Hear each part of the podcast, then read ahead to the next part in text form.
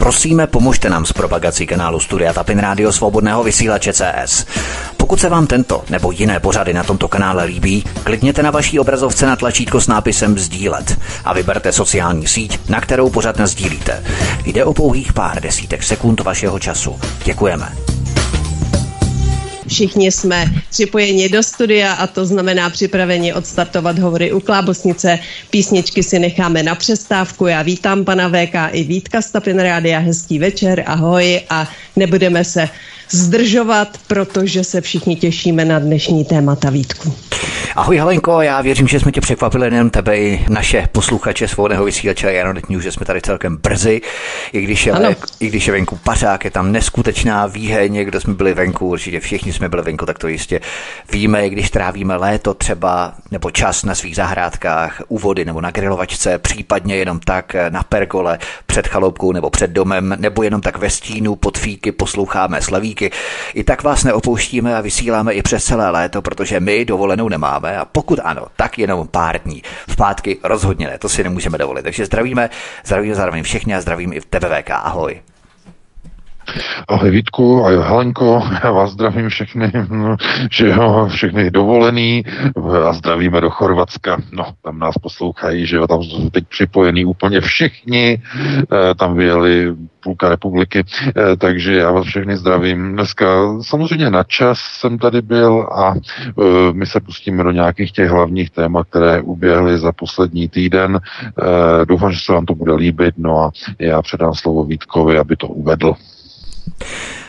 Volodymyr Zelenský zahájil cestu po Evropě, aby získal podporu pro koalici ochotných zemí NATO pro intervenci na Ukrajině. Podle ruských médií po návštěvě Sofie a Prahy zamířil do Turecka a na jednání s Erdoganem o podmínkách trojstraného rozhovoru s Ruskem. Zelenský totiž začíná mít strach, že jeho americká válka na Ukrajině se mele a skončí na kandelábru jako Mussolini. A proč redaktorka České televize smazala svůj cestopis z Kijeva a nakonec i svůj profil na Facebooku? Protože cestopis potvrzoval, že na Ukrajině až po východ žádná válka není.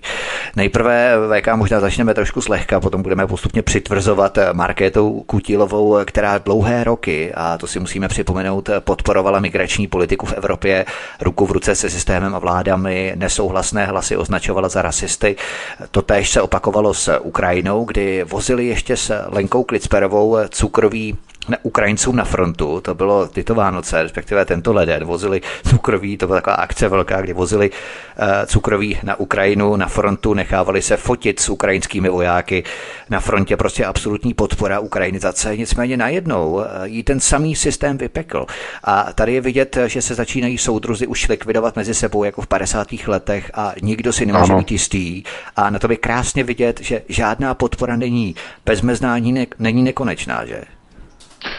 Ano, přesně tak, přesně tak, eh, jako v 50. letech. Eh, část soudruhů zkrátka eh, nedokázala vlastně šlápnout do té správné stopy a přišly samozřejmě potom provazy, pankrátská sekirárna a tak dále a tak dále. Tohle to všechno, to je historie, nás učí, že všechny vlastně despotické a tyranské režimy, ať už mají jakoukoliv formu, jakoukoliv polohu, jakýkoliv námět nebo náboj e, své činnosti, e, kterou maskují pod bohulibými výrazy, e, tak nakonec skutečně dochází k tomu, že mezi sebou se začínají požírat. E, paní Kutilová že jo, udělala tu věc, že velmi nebezpečným způsobem ohrozila válečný narrativ Fialovy vlády. Fiala jasně řekl, kdokoliv bude po, eh, pochybovat o tom, že na Ukrajině válka musí být zahájen e, státním zástupcem. To znamená, musí, eh, že musí být zahájen. Fiala má naprosto jasno. A tohleto, co provedla redaktorka České televize, ona e, zcela popřela Fialovu doktrínu války na Ukrajině. Co se stalo? Co nesmí redaktor České televize nikdy udělat, je informovat o pravdě. To je, to je základní meritum věci. Pokud chcete dělat pro Českou televizi, eh, na nějakou pravdu musíte zapomenout. Musíte dělat jenom to, co je hlavním úsečným vzorem e, takzvané politické objednávky. politická objednávka, na tu dojel i generální ředitel Dvořák, který končí ve funkci, to jistě víte, tam byly různé tlaky, máme o tom informace i ze zákulisí, co tam všechno probíhalo, on chtěl moc, moc zůstat, oni mu to už nedovolili, protože tam nebyla příliš jasně daná a definovaná lojalita Fialovy vládě. Nebyla. A tenhle ten průser e, s paní Kutilovou pouze potvrdil, že Dvořák to nemá pod kontrolou a musí odejít. Fiala, Fiala ho tam nechce. A co provedla? Co provedla redaktorka České televize? Naprosto prostinká, e, e, jako paní, která prostě vyjede a na Facebook, na propagandistickou mašinu Facebooku napíše pravdu. Napíše, jak to tam je. A co je nejhorší, napíše to tam stejnými slovy jako ještě před 14 dněmi nebo 14 dny souzená učitelka Martina Bednářová z Pražské základní školy, která byla od minulého roku zahajována e, prokurátorem e, za to, že, spochyb, že podporovala genocidu a že spochybňovala válku v Kijevě, když tvrdila svým žákům minulý rok v té škole, že v Kijevě je to všechno normální, tam žádná válka není. A teď si představte, včera ve čtvrtek, v den, kdy z, prý z bezpečnostních důvodů na neohlášenou státní návštěvu přijel Volodymyr Zelenský do Prahy, že tak v ten samý den ona napíše to samé, co celou dobu tvrdila učitelka Martina Bednářová, která kvůli tomu byla tahaná po soudech. V Kijevě žádná válka není, to tam celý normální, ale co řekla e, paní Kutilová? Ona řekla, že tam nic není, že všechno je normální až po východ. Po východ Ukrajiny asi myslela, nebo po východ e, Kijeva, nebo e, na ty východní hranice Dněpru, e, to tam nebylo specifikované, o tom můžeme polemizovat, ale ona řekla, že po východ všechno normální. A co ještě řekla Ježíš Maria Chudinka, e, to, to jako opravdu, já fakt si někdy říkám, e, tolik pravdy v jednom příspěvku na Facebooku, to, to nejde. Ona tam napsala, že tam je všechno mnohem levnější než v České republice, že paliva tam stojí pakatel hubičku na rozdíl od České republiky. Ona to tam všechno vyblila úplně na rovinu, jak se tam mají ti Ukrajinci dobře, zatímco Česká republika dře e, bídu z nouzí. Češi platí největší elektřinu v Evropě. E, Fiala okradl důchodce o tisíc korun měsíčně a e, Fiala ještě se pochlubil, že Česká republika podpořila e, Ukrajinu a protiruskou kampaň částkou, úhrnou částkou 45 miliard korun. Prohlásil. A tato redaktorka řekne, jak se tam mají Ukrajinci dobře, jak tam mají všechno laciný a Češi musí jezdit na, na, za nákupy do Polska. No, teď by mohli možná jezdit za nákupy na Ukrajinu, do Kyjeva. Ne? Zhruba. Asi tak. a ona tohle to napíše v den, kdy přijede na státní návštěvu do České republiky vrchní e, Sommermeister, začal somrovat, zase chtěl zbraně, zase chtěl peníze, zase chtěl munici a zase vysomroval. Představte si fialový Potěmkin znovu slíbil, že okrade Českou republiku tentokrát o helikoptéry. Fiala slíbil, že pošle další, e, že jo, almužničku pošle na Ukrajinu a že poskytne Ukrajině helikoptéry. Jaké helikoptéry? No ty zbývající, které má Česká armáda, už žádný jiný nemá. Jsou ty Mi-24 a možná ty Mi-8. E, to všechno, že tam prostě pošlou tohleto. Takže e, Kokaňský znovu vysomroval u Fialy. No a v téhleté uh, pojaté atmosféře redaktorka České televize napíše, že na Ukrajině vůbec žádná válka není a až po východ je to tam normální. Tím narušila samozřejmě Fialovou doktrínu a byla po zásluze ukončena. Příspěvek zmizel, celý její profil smazán na Facebooku, konec a zřejmě i nějaké vnitřní eh, jednání disciplinární eh, na Kavčích horách, to samozřejmě se ještě uvidí, jak to tam bude, no ale každopádně se ukazuje co? Eh, to, proč Dvořák eh, končí v čele generálního ředitele České televize, to je pouze potvrzením. Nemá pod kontrolou svoje ovečky. Eh, nekontroluje, co mu redaktorky jezdící na výlety na Ukrajinu, co píšou na Facebookách a na různých dalších platformách, nemá to pod kontrolou. Tohle je um, důkaz Fialovy vlády, která může říct, vidíš, vidíš, nezvládáš to, musíš, musíš pryč, musíme tě vyměnit, soudruhu. Ty to nezvládáš, ty nemáš pod kontrolou vlastní lidi, co oni píšou. To nemůžeš. Nemůžeš nechávat redaktorku, aby jela někam do Kyjeva a říkala, jaký to tam je prostě skvělý, že žádná válka tam není. Když my, rozumíš, my tady před 14 dněma soudíme učitelku, tu dezolátku, která tvrdila, že tam žádná válka není. My s tím máme obrovský problémy lidi přesvědčit o tom. Soud nám to ještě dokonce hodil pod stůl, on ji osvobodil přes 14 dněma, je to zatím nepravomocný. A teď tvoje redaktorka tam jede a ona si dovolí napsat na Facebook úplně to samé, co ta učitelka, ta dezinformátorka, co ona tvrdila celou dobu. Jak, si to, jak je to možný? Ty tam máš bordel, ty to nezvládáš. Ty to nedáváš. Takže jako generální ředitel musíš skončit. Takhle se na to je třeba dívat. Fiala si nenechá kálet na hlavu. Ten potřebuje mít všechno zorganizovaný. A e, protože on řekl jasně, je válka. A kdokoliv bude tvrdit něco jiného, bude ukončen. Nejprve bude zahájen a potom bude ukončen. jak je vidět, eh, takhle to funguje eh, zrovna ve chvíli, kdy přijede na eh, nejvyšší návštěvu přímo Führer Kokaňský. To znamená přímo přiletí, že jo, zase prostě mdlal tím nosem, eh, jakože zase si nějakou lajničku sjel na palubě letadla a eh, tohle to pouze se ukazuje, že víte, nemáte-li pod kontrolou zaměstnance, zaměstnáváte v státní televizi, nebo ne státní, veřejnoprávní, že?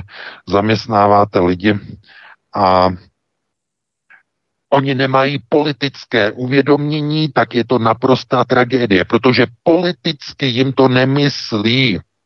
Nemůžete přece jet do Kieva a psát tam, co tam vidíte, pro Boha. To přece nemůžete. To nemůžete dělat. Musíte vždycky to tlumočit tou politickou kádrovou linií. Ano, je tam válka, bouchají tam bomby, je to válečný stav. A to, že tam všechno ostatní je normální, o tom pomlčíte, o tom nic neřeknete. Ale chápete? je to jasné, protože eh, pokud oni nemají pod kontrolou svoje vlastní moderátory, no tak generální ředitel nemůže zůstat ve své funkci. To bylo i za soudruhu. To bylo se rokem 89 tam, když někdo ze zaměstnanců dělal problémy, tak samozřejmě se to řešilo i nahoře. A když ty problémy byly zásadní, to znamená, byl to někdo, kdo měl svěřenou důvěru, tak nahoře e, řekli, soudruhu, ty to nezvládáš. Ty nezvládáš svoje vlastní lidi. Podívej se tam dole, co oni ti dělají. A ty máš naší důvěru a oni musí mít tvoji důvěru. A ty ty tam nemáš důvěru v ty lidi, který máš pod sebou. Podívej se, co oni ti dělají. Víte, televize je výběrová záležitost. Jak říkal Luděk Sobota, u nás FT, FT, FT, v televizi eh, je to, je, to, je to všechno úplně jinak. A po těch více jak 30 letech se vůbec nic nezměnilo ve FTFTFT na Kavčích, eh, tam zkrátka eh, je to zvláštní. Tam je nahoře nějaké vedení a dole jsou nějací eh, zaměstnanci, kteří si dělají něco podle svého. To znamená, to není dovoleno. Naposledy tam se říkalo, že byl pořádek, když to tam měl pod kontrolou Zelenský. Teda, no, Zelenský, Zelinka, pardon, že je Zelinka, generální ředitel Československé televize.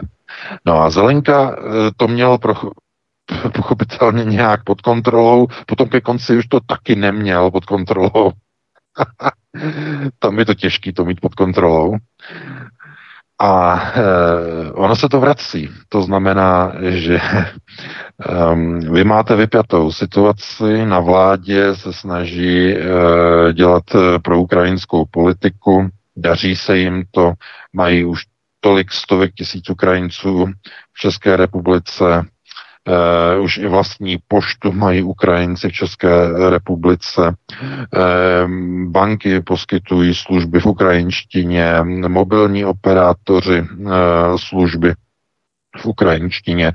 Média mají mm, své rubriky psané, psané v ukrajinštině, znamená pro Ukrajince, že jo, všechno válka na Ukrajině. No a teď zaměstnankyně veřejnoprávní televize někam vyjede, a řekne, že tam je všechno normální až po východ a kromě toho ještě navíc vyblije e, s odpuštěním pravdu o tom, jak se tam žije lacině a levně a jak je tam všechno daleko levnější. E, což je provokace ještě navíc proti členů Fialovy vlády, kteří nezvládají inflaci v České republice. to je jakoby kritika do vlastních řad, rozumíte? Ale když se mluví o kritice do vlastních řad, no tak to nemůžou dělat soudružky tam dole. To můžou dělat jenom soudruzy mezi sebou. Maximálně. Ale ne ze zdola směrem nahoru. To nikdy nebylo povoleno. No, takže tohle je výsledek a mm, Zelenský samozřejmě e, se nejdřív pohádal e, s bulharským prezidentem Radevem za zavřenými dveřmi. Tam byl křik. Radev křičel na Zelenského, že způsobil válku na Ukrajině, protože odstoupil od minských protokolů, což je samozřejmě můj názor zcela jasný.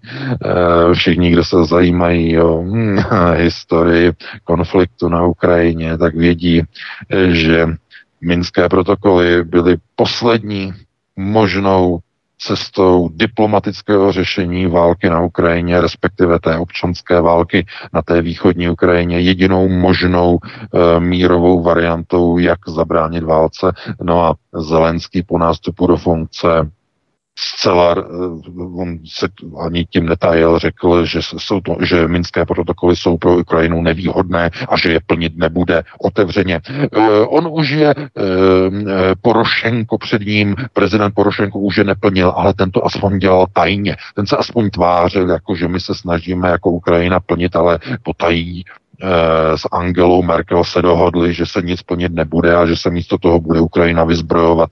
Eh, ten si to snažil teda aspoň maskovat a tajit, ale Zelenský ne.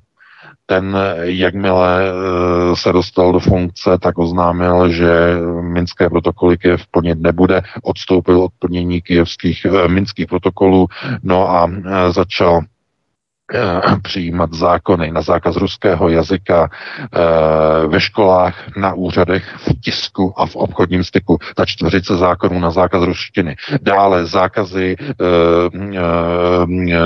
propagování ruské kultury, odstraňování pomníků, všechno, co má společného s ruskými Eh, osvoboditeli, s ruskými velikány, eh, všechny pomníky, něco společného, co má se Sovětským svazem a s Ruskem, je odstraňováno eh, z veřejných míst na Ukrajině. No a dokonce tam začínají útočit proti pravoslaví, proti, že jo, takzvaná Pečerská lávra, tam vystěhovali kostely a vy, odsunuli to eh, kam si na západ, že jo, všechno a tak dále a tak dále. Eh, já o tom ještě chystám na dnešek ještě článek, jsem ještě neměl čas publikovat, ale to je v souvislosti s návštěvou Zelenského v Bulharsku, tam došlo taky k takovému zajímavému incidentu, to se nechávám do článku.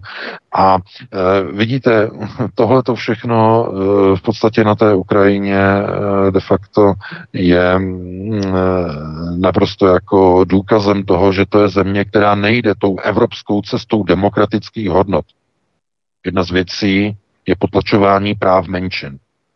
A na Ukrajině přijali čtyřici zákonů na potlačování nejenom ruštiny, ale i maďarštiny, bulharštiny, rumunštiny, dalších jazyků na Ukrajině.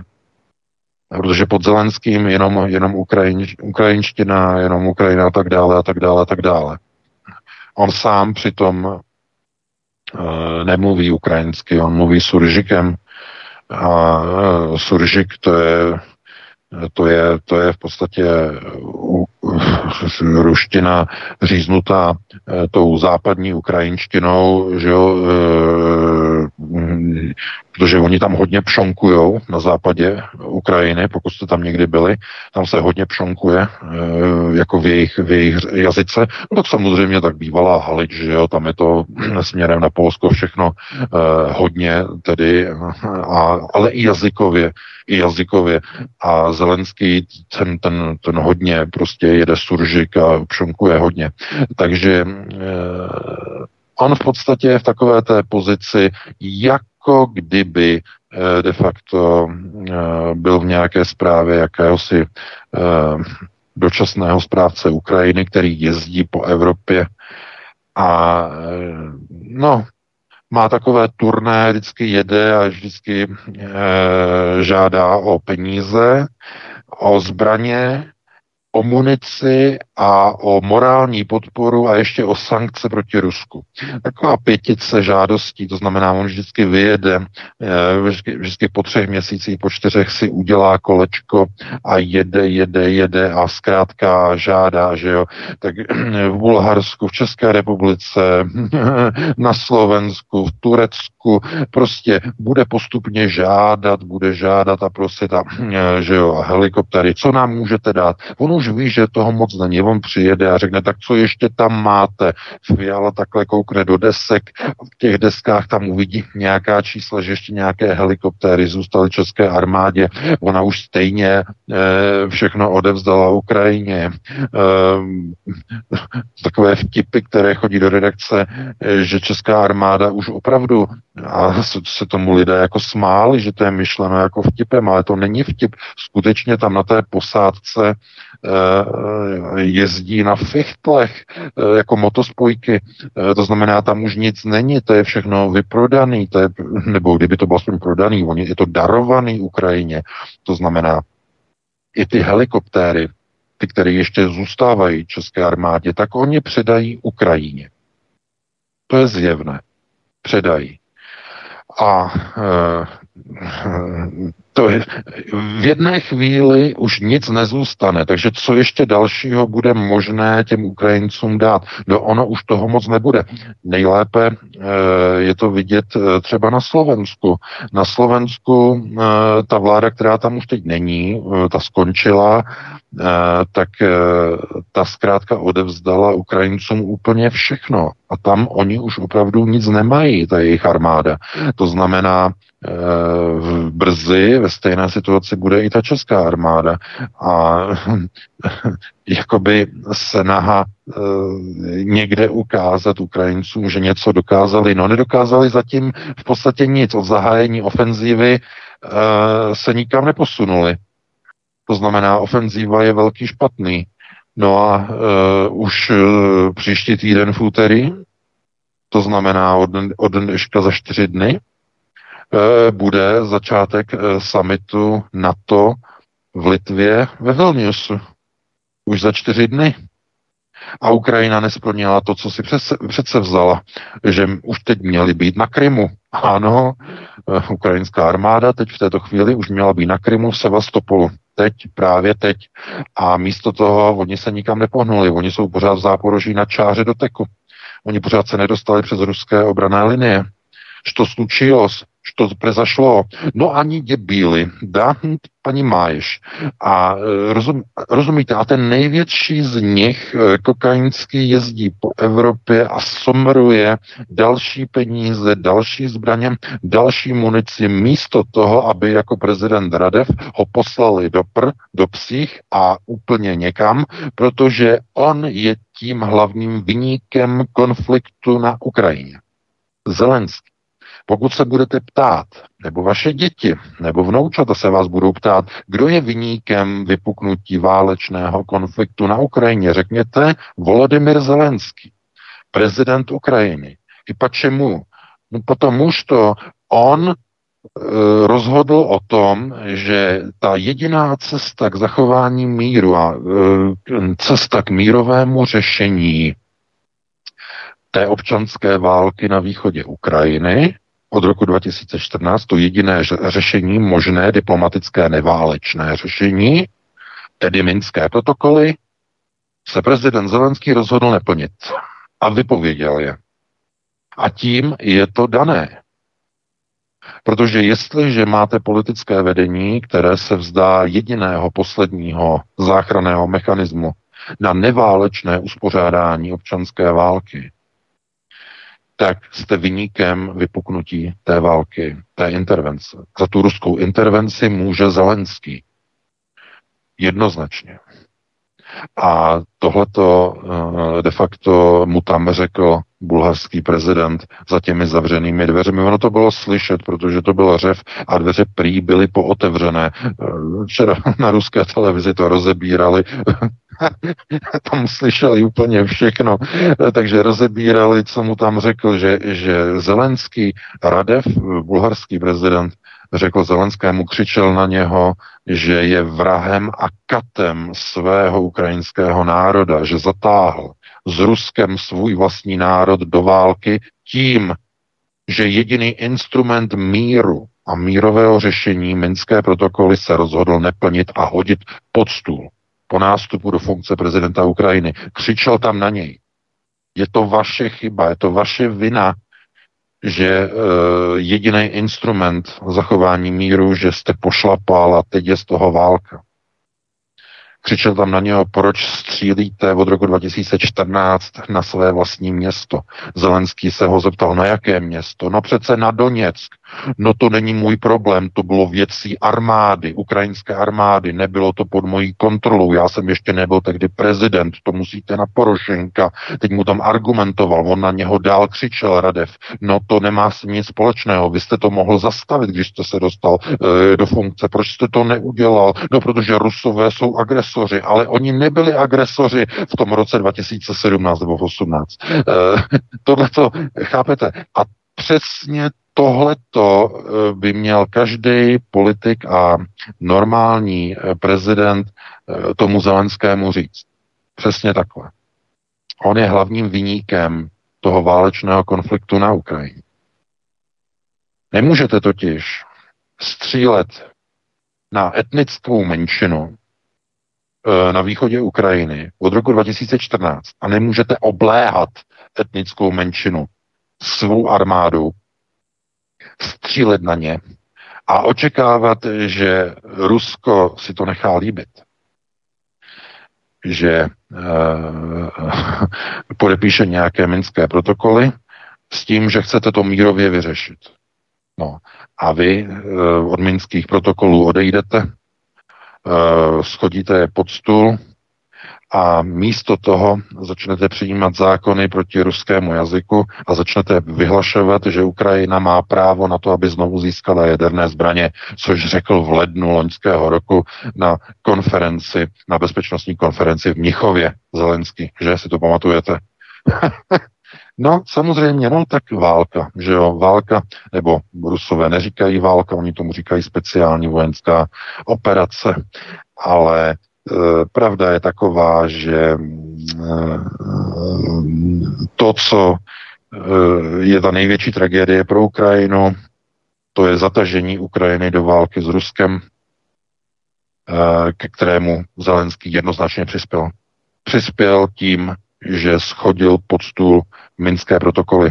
Můžeme se tady bavit, jestli byly postavené dobře nebo špatně, jestli e, něco řešili nebo něco neřešili. Každopádně ty protokoly e, určovaly, že má být uh, vytvořena pracovní skupina, která má e, dohodnout transformaci ukrajinského ústavního uspořádání a ústav, ústavního pořádku, de facto transformaci Ukrajiny do federálního modelu, do federativního svazku, což by vyřešilo mnohé problémy etnických záležitostí federace nebo, do, nebo i konfederace, jeden z modelů. No ale na to Kyjev nikdy nechtěl přistoupit. A proč? Proč? Z jakého důvodu? No, protože kdyby byla ustanovena federace nebo konfederace, tak jednotlivé regiony by získaly samostatnost a Kyjev by ztratil centrální moc.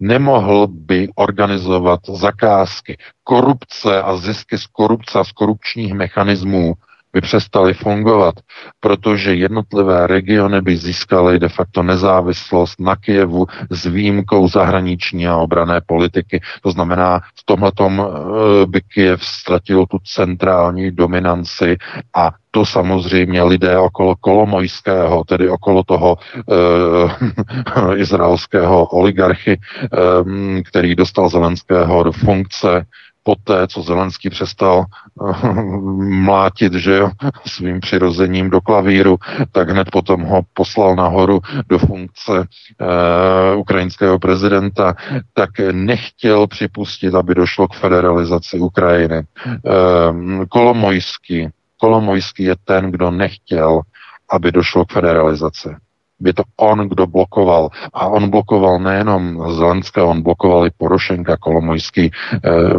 opravdu má velice dlouhé prsty, nechtěl připustit jakoukoliv formu federalizace Ukrajiny. Přitom ta federalizace byla jediným nástrojem, jak normalizovat ty vztahy. A eh, o co jde? Ve chvíli, kdyby byla Ukrajina federalizovaná, nemohly by tam být přijímány ty zákony, které tam byly potom přijaty za eh, nástupu Zelenského do funkce. To znamená, zákony proti ruštině by samozřejmě ve federálním svazku nemohly být přijaty nikdy, protože to by eh, bylo proti takzvané, takzvané mandatorní politice federální vlády a jednotlivým, jednotlivým mandatorním politikám jednotlivých regionů. Takže ty regiony by si tu jazykovou záležitost měly a chránili ve své vlastní dikci. To znamená, eh, to byla ta myšlenka na zachránění té situace, aby tam nevypukla válka na té Ukrajině. To znamená naplnění, nějakou formou naplnění těch minských protokolů, to byla jediná cesta. No a Zelenský se zasloužil za destrukci minského protokolu a tudíž je hlavním vyníkem vypuknutí to, čemu on říká válka na Ukrajině. On, nikdo jiný, Zelenský. Proto by na Zelenského měly být uvaleny mezinárodní sankce. O tom jsem přesvědčen. Mezinárodní sankce na Zelenského, na Porošenka, na další. Um, um, všechny ty oligarchy, co tam mají, na Kolomojského, tak dále, tak dále. Jenže Kolomojský samozřejmě má izraelské občanství. A představte si, že by někdo uvalil uh, sankce, mezinárodní sankce na izraelského občana. Dovedete si to představit? No, je možno. že jo, to je ne- nepřijatelné, to nejde. Takže to je těžké, rozumíte? Jsou jejich samozřejmě, tam, tam lítají čepce jarmule. Eh, jarmulky zástěry, že jarmulky zástěry jedno, jedno druhé. Je to vše rovno. A tam není dovoleno samozřejmě. Eh, takže výsledkem je vojenský konflikt na Ukrajině. No a Radev to řekl z plných plic, sice za zavřenými dveřmi Zelenskému, ale on si to vyslechl a potom odletěl do Prahy si zlepšit náladu s fialou, který za pomoci lubrikantu mu určitě vlezl hodně hluboko. To bylo to je naprosto nepochop, jako neoddiskutovatelné. Je to samozřejmě nepochopitelné, ale Česko na dlani, Česko úplně v pr a tak dále. Takže já bych eh, to takhle jako schrnul s takovým obloučkem, Vítku. Máme 2011, já se podívám do toho chladícího oltáře, co tam je, dáme si nějakých 6-7 minut přestávku, Helenka tam najde nějaký písničky a potom bychom se pustili do dalších témat. Fajn, my se, skla- my se schladíme, pokud to ještě vůbec půjde v tomto počasí a potom půjdeme na další témata. Máme tady ještě dvě. Helenko, co si zahrajeme? Mám připravené dvě písničky. Ta první je známý hit Franka Sinatry New York, New York. Prosíme, pomožte nám s propagací kanálu Studia Tapin Rádio Svobodného vysílače CS. Pokud se vám tento nebo jiné pořady na tomto kanále líbí, klikněte na vaší obrazovce na tlačítko s nápisem Sdílet a vyberte sociální síť, na kterou pořád sdílíte. Jde o pouhých pár desítek sekund vašeho času. Děkujeme. Tolik čas pro malé občerstvení. Jsme opět všichni ve studiu, připraveni pokračovat. VK, Vítku. Ano, já jsem tady Helenko, zdravím všechny. Halo, halo, halo, halo. Pojďme na další téma. Eh, my zůstaneme u Volodymyra Zelenského, i když trošku širší perspektivy, protože Volodymyr Zelenský totiž varoval světovou veřejnost, že ruská armáda prý rozmístila na střechách energobloků v jaderné elektrárně Záporoží výbušniny a z teroristického útoku má být obviněná Ukrajina. Dmitrij Medvěděv nepochopitelně vyšel Zelenskému na ruku a prohlásil, že Válku na Ukrajině lze rychle ukončit buď mírovou smlouvou, a nebo jadernými zbraněmi, jako američané v Japonsku. Proč myslíš, a to by mě právě zajímalo, že Dmitrij Medveděv takto vyšel vstříc té ukrajinské retorice, když jdou v podstatě sami proti sobě touto retorikou, nebo přejímáním té ukrajinské retoriky? No, to je právě ta největší tragédie celého toho samoděržaví eh, v Kremlu a okolo, eh, protože tam eh, to je na strašně dlouhý povídání. V Rusku jsou u moci v podstatě, dalo by se říct, tři mocenské, různé mocenské síly. Tři. Jedna, to je, to jsou, to je něco, čemu se říká no, hodně jako v přeneseném slova smyslu, moskevské kanceláře, odvozené od těch londýnských.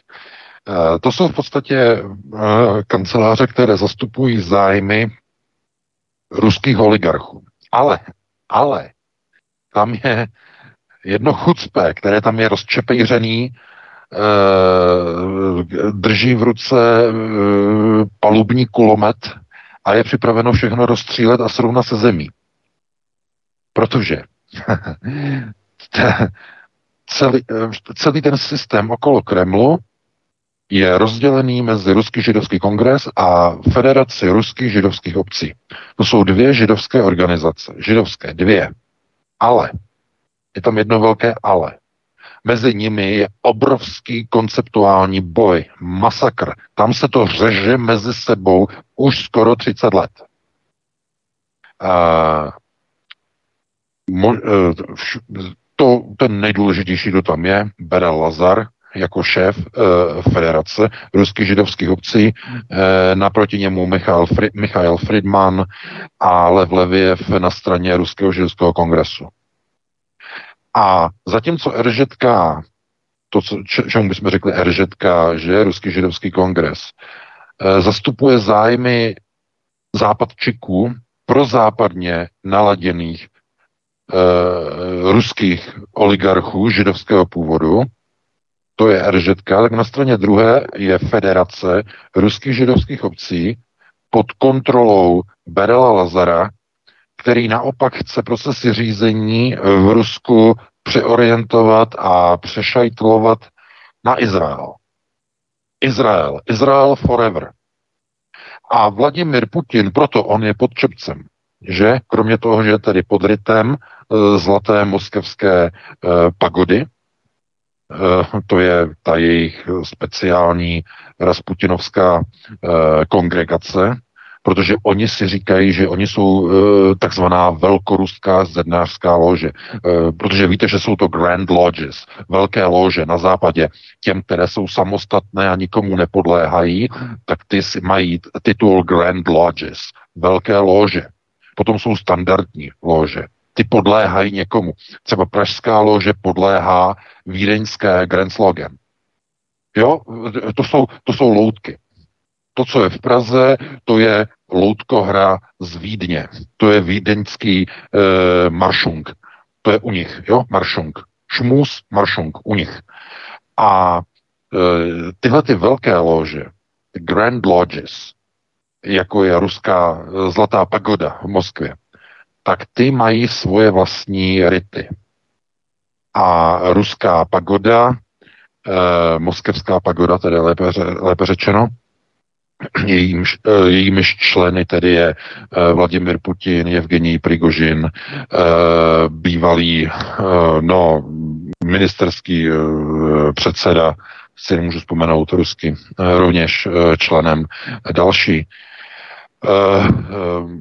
Eh, mají samozřejmě svoje rity. Oni mají pozůstatky po Rasputinovi, to znamená, to jsou ty speciální rity, které jsou poměrně jako drsné, proto Prigožin má takové ty eh, trošku zvláštní eh, chování, takové tak ty kladiva, jo, ty kladiva, tohle to všechno, to všechno vychází ze zlaté pagody, že jo, mlácení do hlavy kladivem a podobně. E, takže e, tohle to oni tam mají. Ale Mezi nima je samozřejmě konceptuální boj. Zásadní konceptuální boj. A právě v době speciální vojenské operace je pozice Vladimira Putina konceptuálně oslabována od samotného začátku. Protože kdykoliv dojde k propadnutí řízení, procesu řízení v Rusku na šestou prioritu, na válečnou, tak pozice Gosudára je vždycky strašně oslabována. A Gosudár potřebuje svoji moc posílit. K tomu došlo právě tou eskapádou s Prikožinem a jeho výlet e, konvoj svobody, e, který jel z Rostova do Moskvy a potom se zastavil a takové ty věci, které byly potom kolem toho na, naservírovány e, tupé veřejnosti a tak dále a tak dále, aby tomu uvěřila samozřejmě. Eh, on potřeboval posílit svoji pozici, Vladimir Putin, posílit v téhleté době. No a co je důležité, že všechno to, co probíhá v Rusku a probíhalo dokonce i během pandemické krize v Rusku, bylo pr- plně moderováno a plně no, channeling, že? Channeling, to znamená zdrojováno uh, odkud? Z jakého prostoru? Od západčiku? Ze západu? Ne. Všechny procesy, které byly v době pandemické krize v Rusku realizovány, byly kopírovány z Izraele, dámy a pánové. Izrael.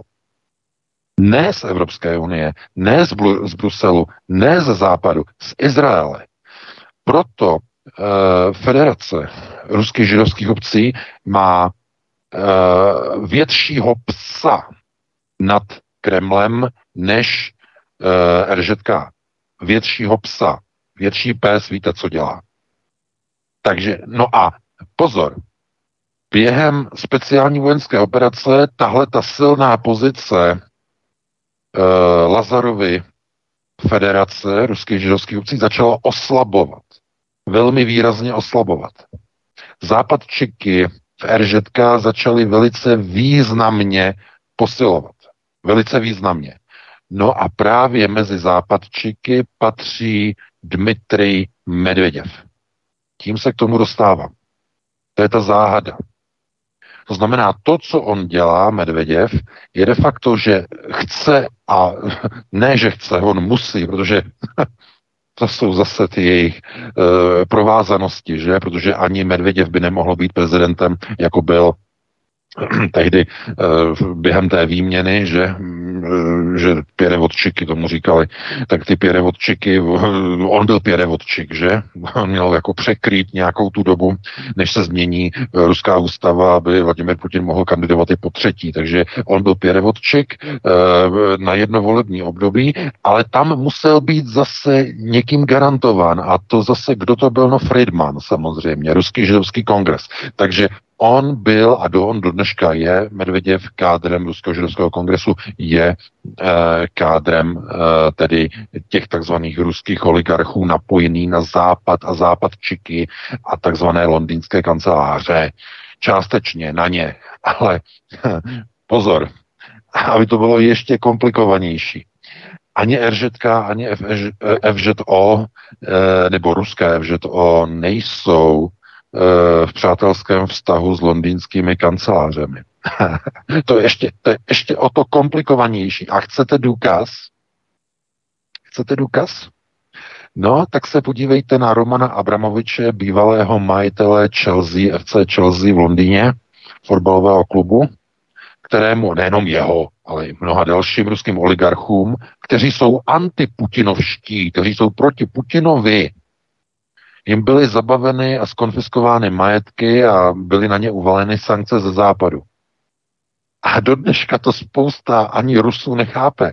To jsou přece uh, zrádci ruského národa, ti přece vždycky žili na západě, byli vždycky proti Putinovi, proč na ně západ uvaluje sankce.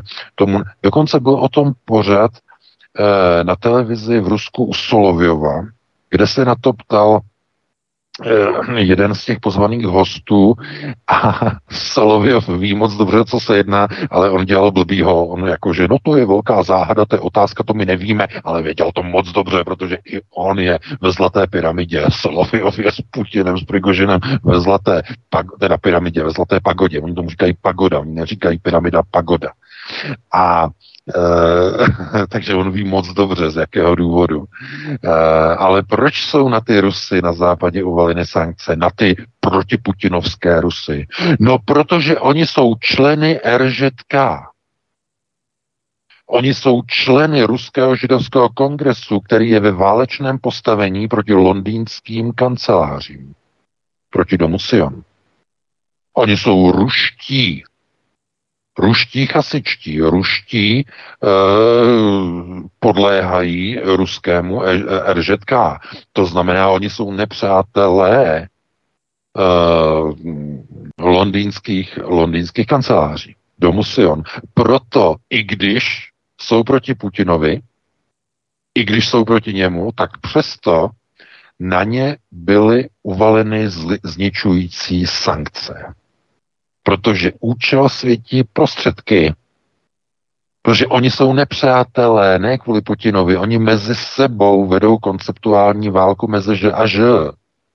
Na straně ruské, na straně ruské jsou to moskevské kanceláře, kde je jak federace, tak RŽK, tvoří koalici proti domu Sion v Londýně. Takže doufám, že už chápete, proč ten nesmysl Znovu nádherný, nádherná konceptuální e, prskavka, která vybuchla do obličeje Petra Pavla a e, Péti Fialy včera. Zaregistrovali jste, jak nechala prezidentova ochranka vyvést z Pražského hradu e, protiputinovskou ruskou reportérku e, ruské televize e, Russia Today, která v roce 2014 na protest proti a, e, proti e, o, vlastně odchodu Krymu od Ukrajiny a proti připojení Ukrajiny na protest odešla z ruské televize a e, začala pracovat pro západní média a e, dokonce pracovala pro e, svobodnou Evropu, e, to znamená protiputinovská ruská e, moderátorka echt, úplně protirusky echt, jako, dru, jako romancová, nebo někdo prostě takový podobný, prostě úplně echt. A představte si, oni ji nechali, když byla ta tiskovka se Zelenským včera, tak oni ji nechali vyvést z, z hradu, i když měla akreditaci novinářskou, tak ji tam nenechali a normálně ji odvedli. A všichni se teď ptali, co to je za skandál, že přece že tam měla zůstat, přece ona byla vždycky proti, že co, že co se stalo, že to slučilo. No, logicky, protože ona RT, že jo, Russia Today, tohle to všechno. No, protože ona je napojená na ruský židovský kongres. To je ten důvod. To znamená, ona patří do té skupiny těch ruských exulantů na, západ, na západě, kteří utekli od Putina a jsou jakoby v prostoru západu, patří do té skupiny těch nepřátel uh, londýnských kanceláří, kteří jsou v Moskvě na straně Ruského židovského kongresu. Vidíte? Tohleto je ukázka toho, že tam se nerozhoduje podle toho, kdo přešel na jakou stranu kdo si uvědomil svoji pozici, kdo je uvědomělý, že fuj Putin, hurá Evropská unie. A někdo by řekl, no tak to stačí přece k tomu uvědomění, no tak ta ruská novinářka je od této chvíle přece naše. Není. Není naše. Podívejte se, jak ji vyhodili z Pražského hradu. Ona je stále součástí Ruského židovského kongresu. Ona nakrásně může být proti Putinovi. Ona nakrásně e, je proti připojení Krymu e, k Rusku. Ona nakrásně může nenávidět Putinův režim. Úplně nakrásně. Ale její to houby patné ve chvíli, kdy konceptuální procesy řídí londýnské kanceláře a v době jejich největšího konfliktu s moskevskými kancelářemi se vede proxy válka na Ukrajině. V té době a v takové chvíli dochází na lámání chleba. A e, ti, kteří jako utekli na západ, jsou na ně uvalovány úplně stejné sankce. A proč? No, protože všechno jsou to oligarchové Ruského židovského kongresu. Všichni. No, že jo. Abramovič členem RŽK, a e, všichni, kteří, e, že jo, děli Paska, to samé, e, to znamená všichni, ta zpěvačka, že jo, jak ona se jmenovala, no, slavná zpěvačka, pořád Já na západě. Já bych tě tom nenechal koupat, ale neporadím tě, taky nevím. Na, na, na Bučeva, na Bučeva, myslím, na Bučeva. Já, já, já, operní pěvkyně, no, ona dělá nejenom operu, ona dělá i jakoby klasickou hudbu, eh, různé soprány a tak dále a tak dále. Ale Vrátila se do Ruska, eh, protože eh, jí zablokovali úplně všechno. Ona přišla, má všechno zablokované a tak se vrátila prostě do Ruska. A proč? No, protože ona je samozřejmě, ona má chasický původ, ona je členkou RŽK z toho důvodu. Chápete? Vypukla válka. Válka mezi Londýnem a Moskvou, mezi londýnskými a moskevskými kancelářemi a výsledkem je, že můžeme teď dokonce úplně přesně identifikovat, kdo je členem Ruského židovského kongresu podle toho, jestli na něho byly uvaleny sankce nebo nebyly. Chápete? Takhle to funguje.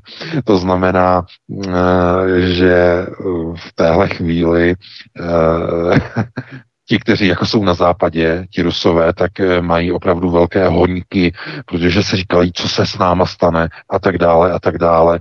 No, protože to, že někdo je proti Putinovi, to nestačí k tomu, aby na vás nebyly uvaleny sankce. Ne, ne, ne. Jakmile máte nějaké vazby na ruský židovský kongres, to znamená na ruské oligarchy, kteří mají chasický původ, tak v tom okamžiku musíte zbalit, vzít nohy na ramena a musíte se vrátit zpátky do Ruska.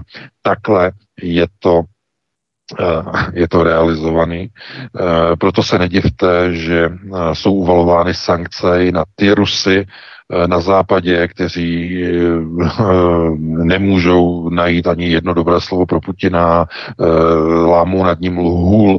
No proč? Z jakého důvodu? Právě jsem to vysvětlil. Ve chvíli, kdy je válka mezi londýnskými a moskovskými kancelářemi, tak zkrátka rukavičky jdou dolů a všichni ti, kteří jsou na jedné straně jedněch kanceláří, se stávají obětmi těch druhých. To je ten konceptuální boj mezi že a že.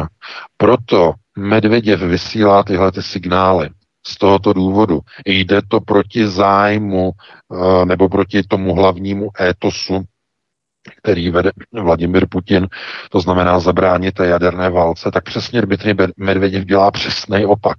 Přesný opak. to znamená uh, jakoby říct a buď teda přijmete mírové podmínky, a nebo ta válka se ukončí podobně jako američané v Japonsku, to znamená eh, použitím jaderných zbraní. A samozřejmě, že Kiev začal hned křičet, že má pravdu, podívejte se, Medvěděv nám vyhrožuje jadernými zbraněmi.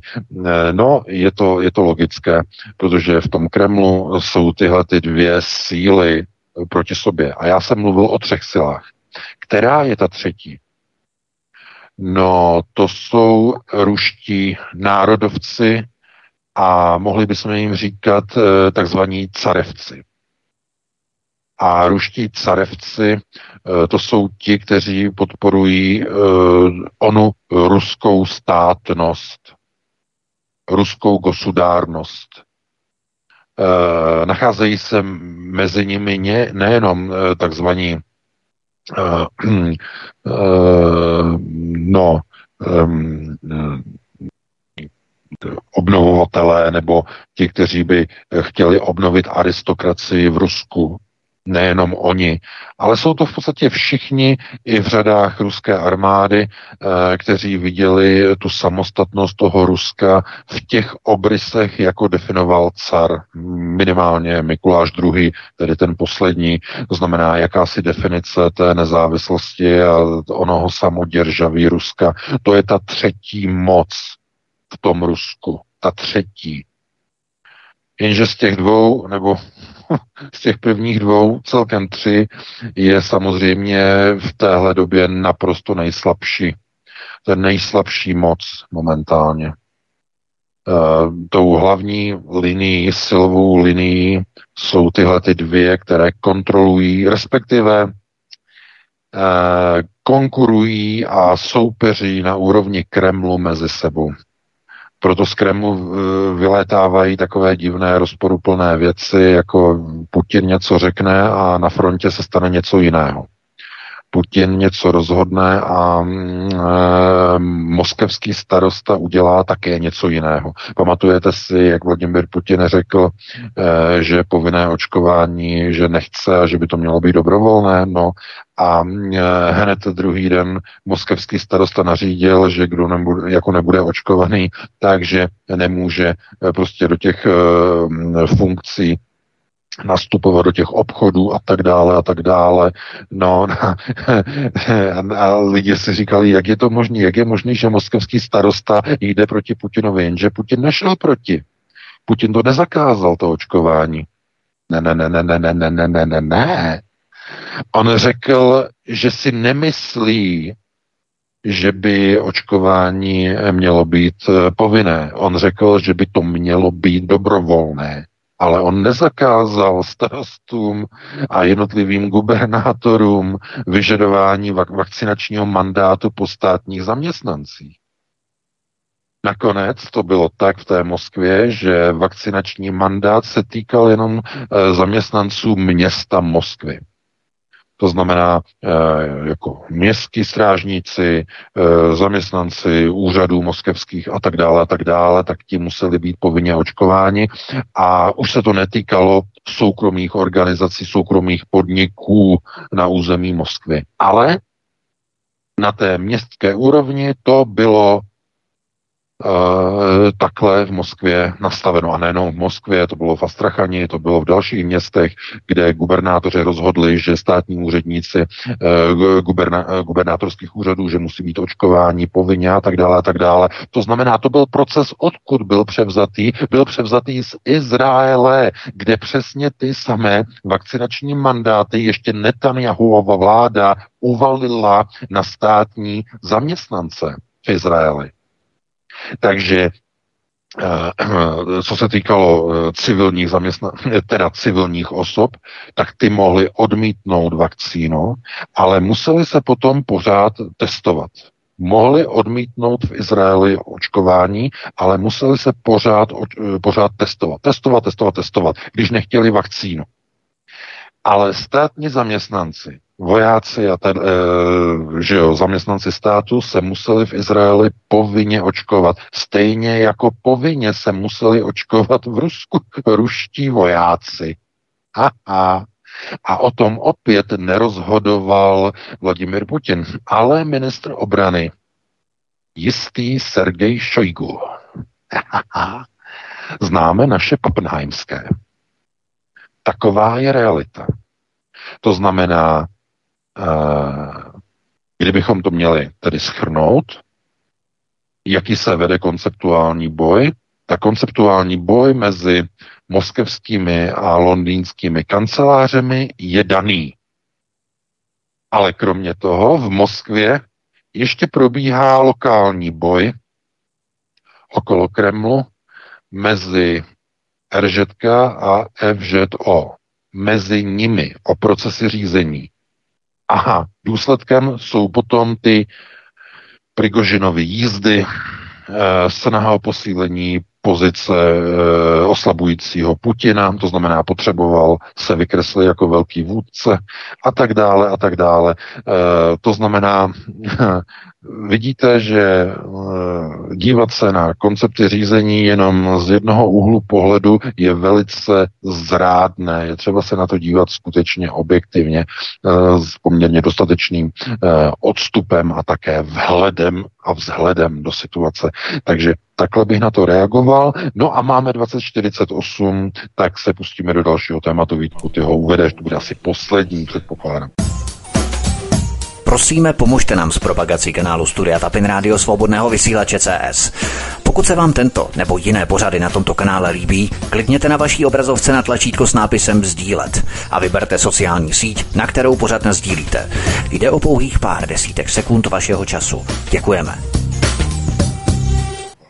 Určitě bude poslední téma na poslední 12 minutovku, téměř nebo 10 minutovku, víme, jak to stihneme. Igor Strelkov varoval, že bezuzná migrační politika Kremlu povede v budoucnu po oslabení ruské vlády k větším násilnostem v ulicích, než které teď probíhají ve Francii. A proč chce český ministr práce a sociálních věcí přijímat do České republiky každý rok 70 tisíc uprchlíků na obsazení špatně placených pracovních pozic v českém průmyslu a zejména v montovnách. V tomto případě jde skutečně o jakýsi dlouhodobý plán překreslování české populace, ale proč vlastně, když Češi se většinou jaksi nebouří a nevzdorují vládní mašinérii, většina jich šoupe nohama, drží ústa, tlačí ten, jak vždycky říkáš, ten metaforický, ale i fyzický nákupní, kož, nákupní vozík, tak eh, proč jim to stojí ještě za to? Jde skutečně jenom o lacinou sílu pro korporát, že korporace může Eh, úplně jednoduše nastěhovat klidně na Ukrajinu. Nemusí sem tahat přímo ukrajinskou levnou pracovní sílu. Tak o co jde vlastně? A to je komplikovanější. A, je to indukce globálního chudnutí. Indukce. A cílem indukce globálního chudnutí je zavedení nepodmíněného příjmu a sociálního kreditu.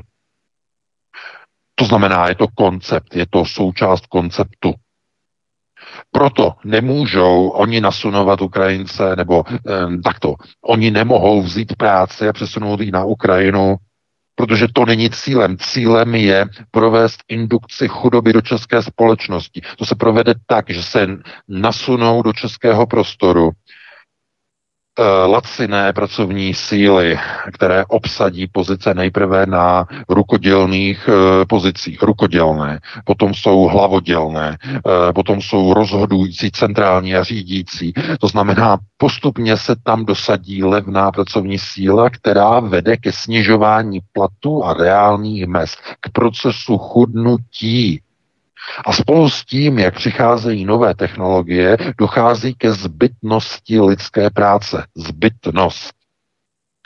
No a na konci bude vygenerovaná armáda nezaměstnaných, a lidi, kteří budou zaměstnaní za velice nízké a nedostatečné mzdy, čemuž pomohou, pomohou vysoké ceny energií, vysoké daně, vysoké ceny plynu, e, nedostupnost bydlení, vysoké ceny nájmu a hypoték. Tohle to všechno e, bude indukovat chudobu a lidé budou vmanévrováni do systému sociálního kreditu, nepodmíněného příjmu a naprosté závislosti na nadnárodním korporátním řízení. Už dneska vidíte situace, kdy je snaha odstraňovat hotovost.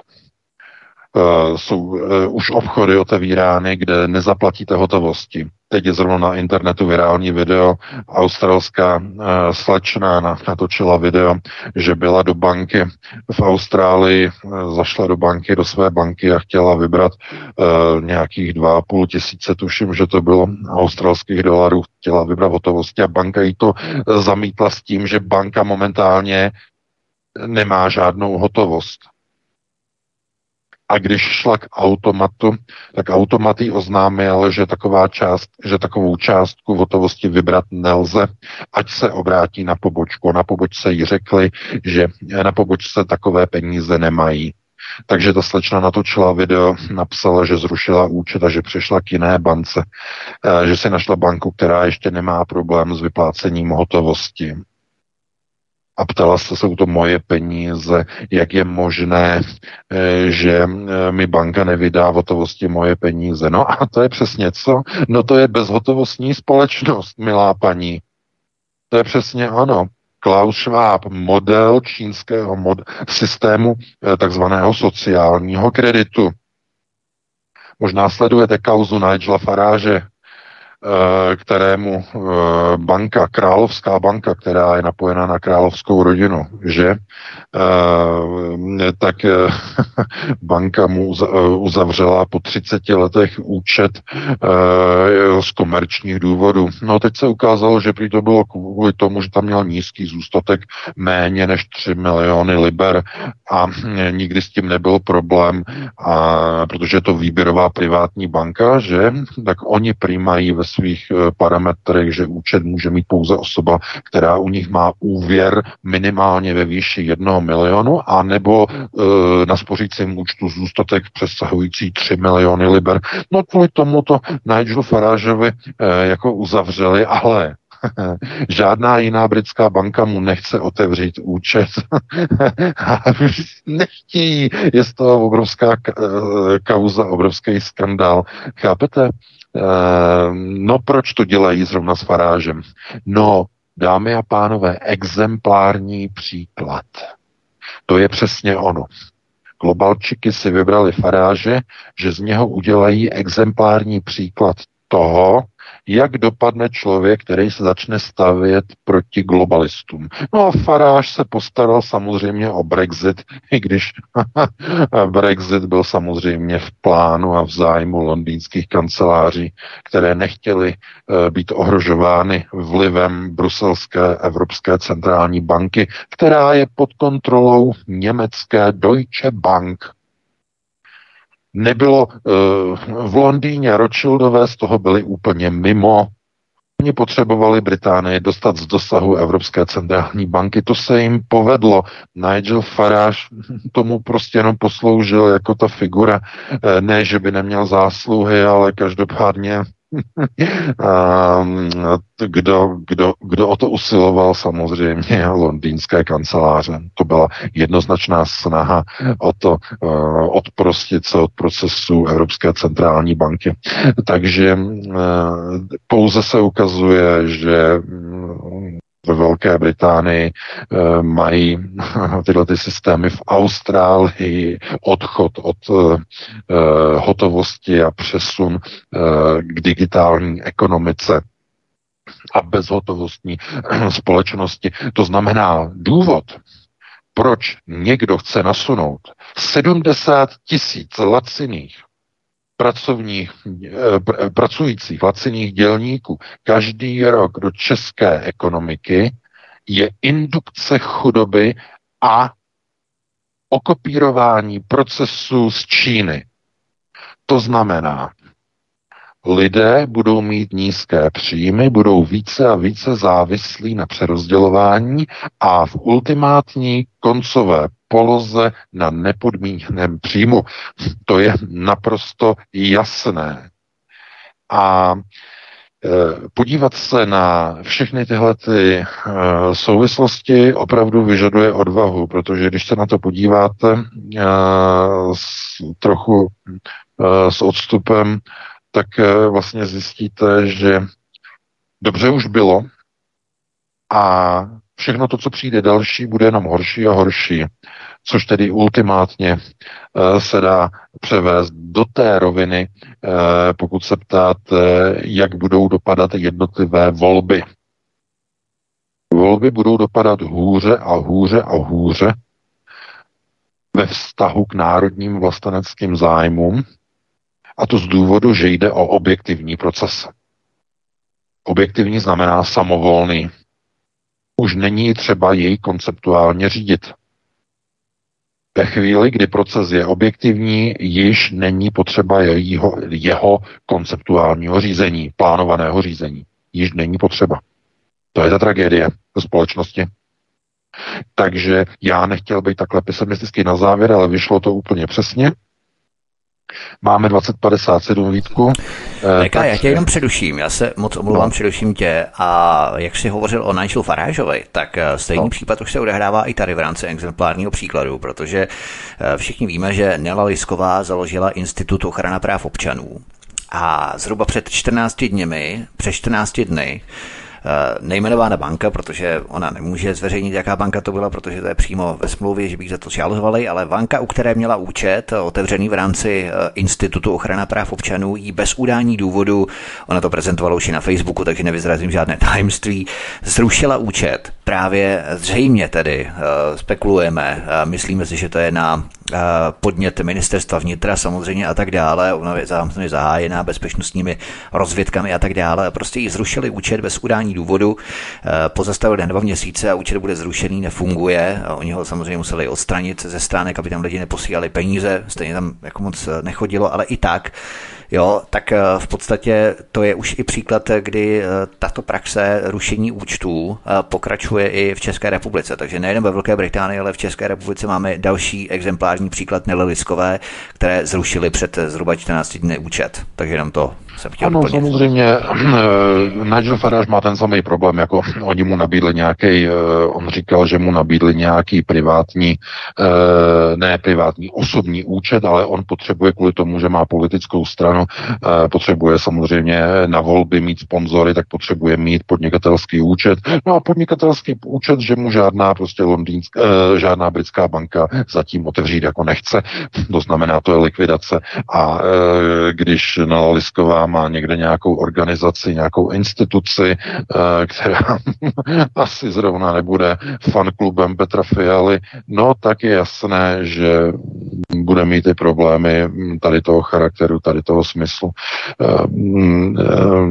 Bude to samozřejmě i v rámci vlastně celé Evropské unie vlastně ještě více de facto umocněné tím ve chvíli, kdy dojde k zavedení takzvaných CBDC platebních prostředků.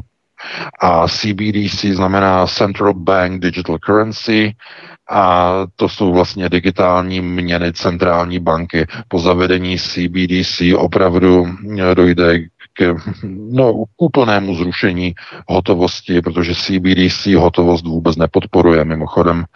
A to je ten hlavní problém. To znamená ve chvíli, kdy ještě na blockchainu, že to je programovatelná měna navíc, že takže budeme, kdy budeme moct utrácet, to kolik nejde, budeme utrácet. to nejde. Uh, no, jasně. Blockchain může být centralizovaný a decentralizovaný. Bitcoin je decentralizovaný, zatímco CBDC je centralizované na centrální bance. Ten blockchain je pouze účetní kniha, uh, která je v podstatě jakoby... Uh, monitoring uh, těch plateb, samozřejmě. Je, je, je, jakoby nesfalšovatelná, ale problém problém je hlavně to, že ne monitoring výtku, ale controlling.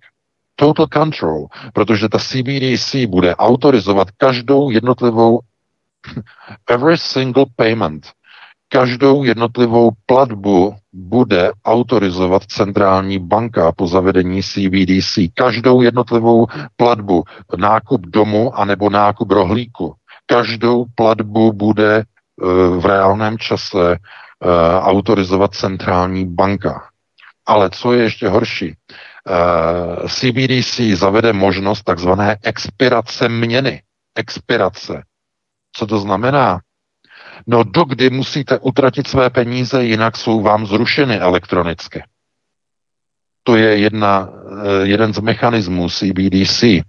Pokud neutratíte do 12 měsíců svoji příchozí platbu, je expirovaná je zrušená.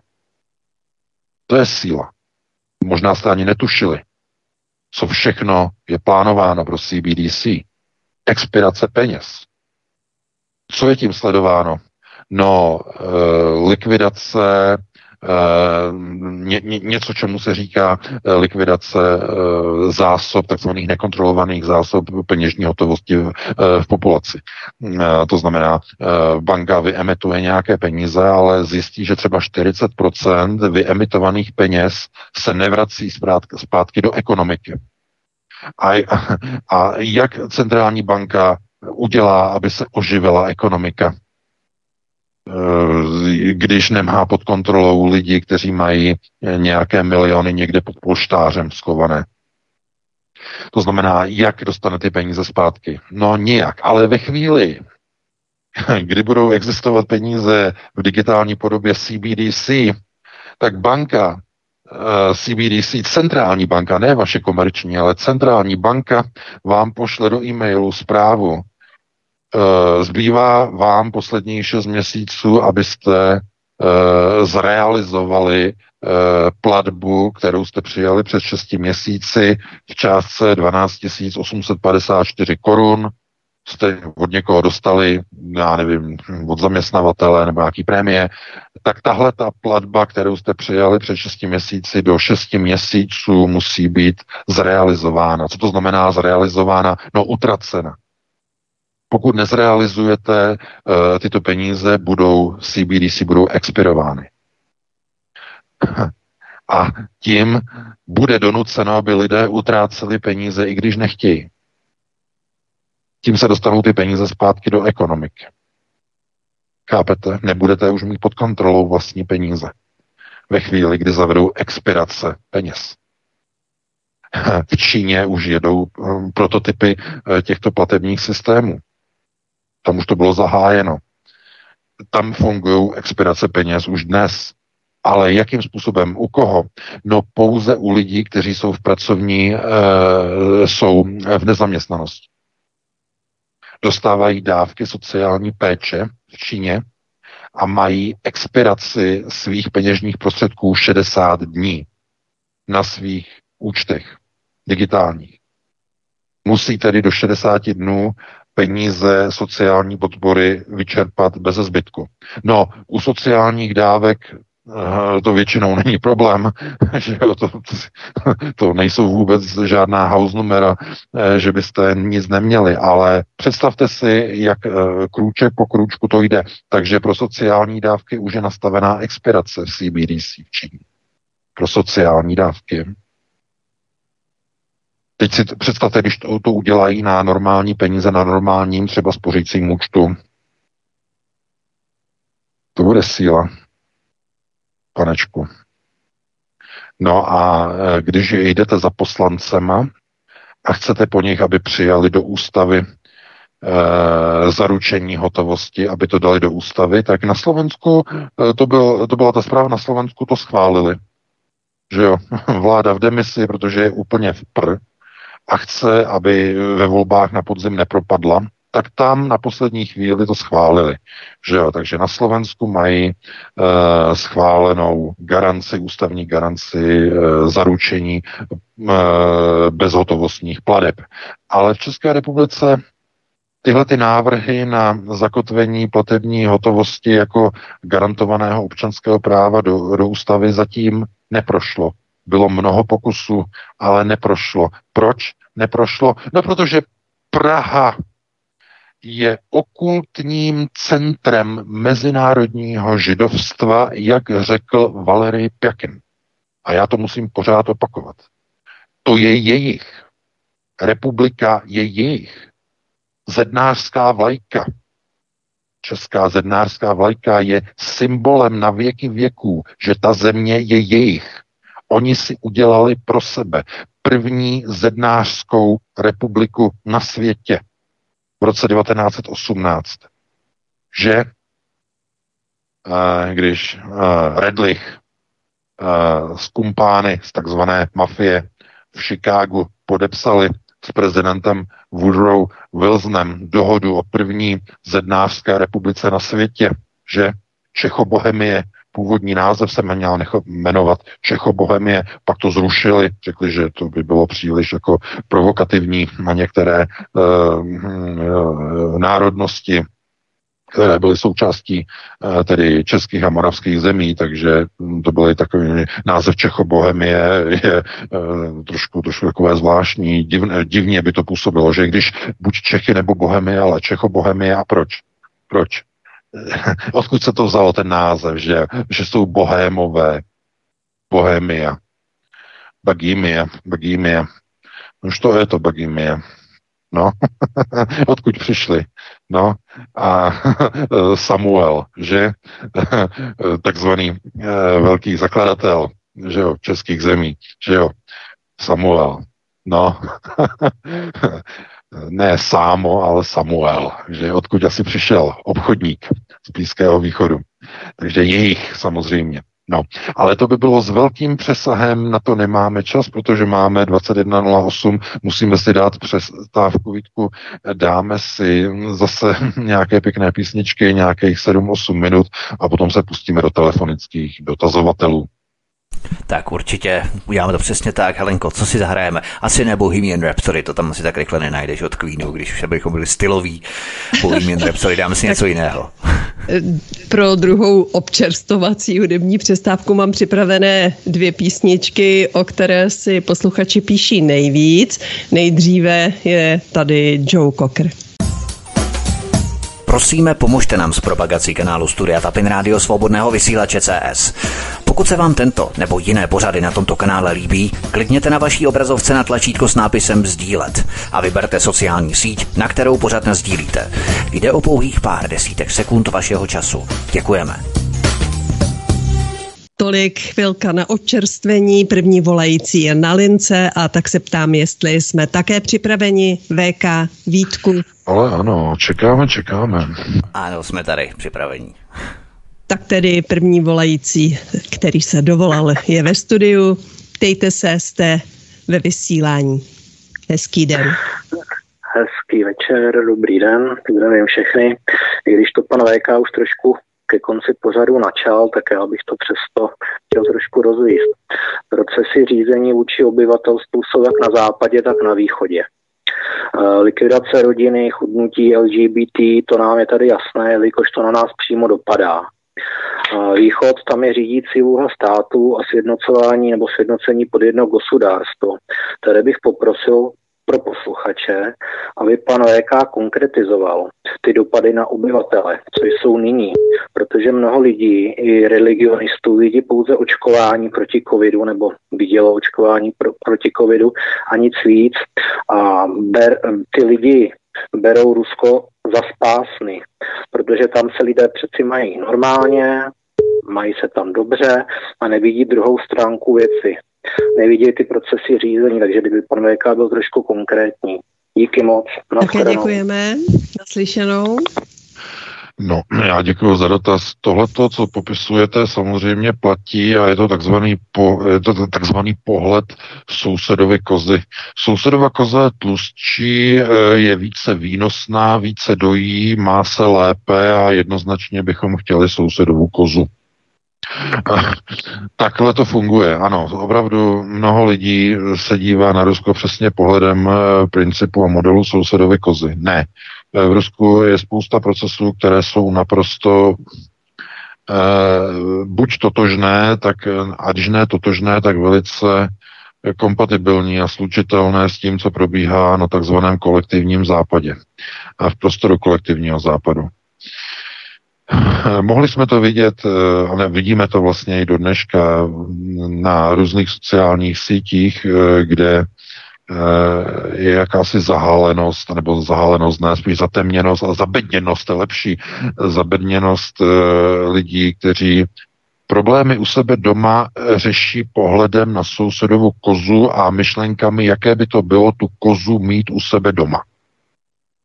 To je přesně ono. To je ten konceptuálně tupý a slepý model, který rozhodně by na alternativě neměl být propagován.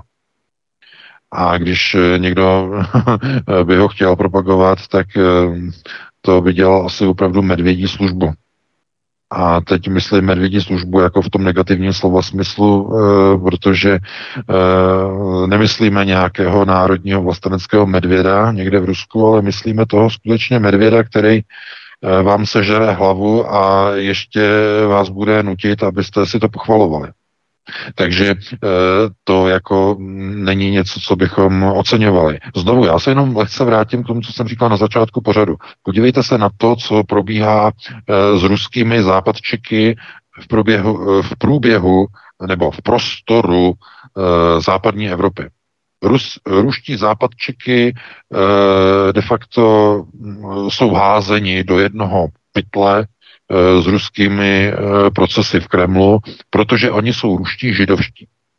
Ruský židovský kongres jsou k ním připojeni. Jsou to oligarchové vycházející e, z, že jo, z jejich rolí, které oni tam mají, znamená Eh, synkové cerušky e, ruských oligarchů s napojením na RŽK, že jo, to je přesně ono, západčeky, jelcinovští západčeky, takhle bychom mohli o nich mluvit, ale oni nemají žádnou ochranu, logicky, protože oni stojí na jedné bedně z RŽK proti e, londýnským kancelářím. Znamená, to konceptuální boj. To je to důležité. No a lidi v současné době se dívají právě na to Rusko jako podle toho modelu sousedovi kozy. To znamená, eh, to, co vidíme, eh, bychom chtěli nějakým způsobem jakoby implementovat, nebo podívejte se na ní, ona to má jinak, než eh, to máme my.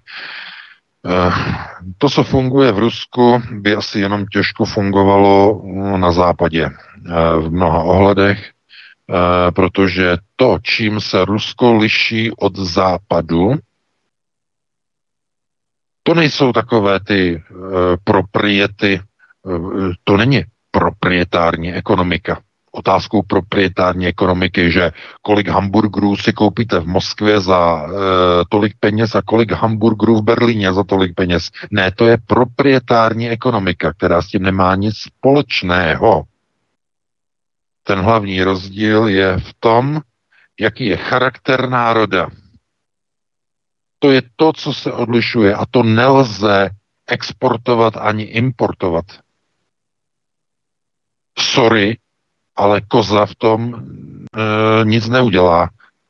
Ani import, ani export kozy tohle to nezařídí. Charakter národa, ruský národ, ruský svět je diametrálně odlišný od toho, co je v prostoru západního světa. Západní Evropy, kolektivního západu, diametrálně odlišný. Naprosto diametrálně odlišný, hodnotově odlišný maximálně hodnotově odlišný. I český národ je diametrálně odlišný od uh, ruského míra, ruského světa zcela jednoznačně. Uh, na vrcholu hodnotového žebříčku českých občanů není národ a hned pod ním uh, uh, uh, že jo, oni by řekli uh, jako způsob jako uh, hrdinských uh, odkazů na naše předky. Tohle to mají rusové, to znamená, uh, v každé ruské rodině mají obrázky že o svých zahynulých předků, kteří zahynuli ve velké vlastenecké válce. Mají jich tam hned několik, že jo, a tohle je okopírováno do celé společnosti, to znamená hrdinové. Oni obětovali se za celý národ um, a děti jsou v tom vychovávány od mala. Od mala v Rusku. Uh, to znamená, oni když vyrostou, oni jsou ochotni nasadit vlastní život za Rasiju.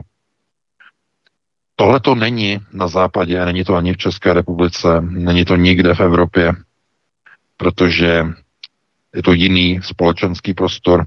Nikdo z Čechů by nešel umírat eh, v takových obrovských počtech za vlastní národ, jako Rusové by šli umírat za vlastní národ. To je jiná mentalita. Ruský mír je diametrálně odlišný od toho eh, evropského. Tohle to si lidi vůbec jako neuvědomují. Ale uh, to je takové to hodnocení.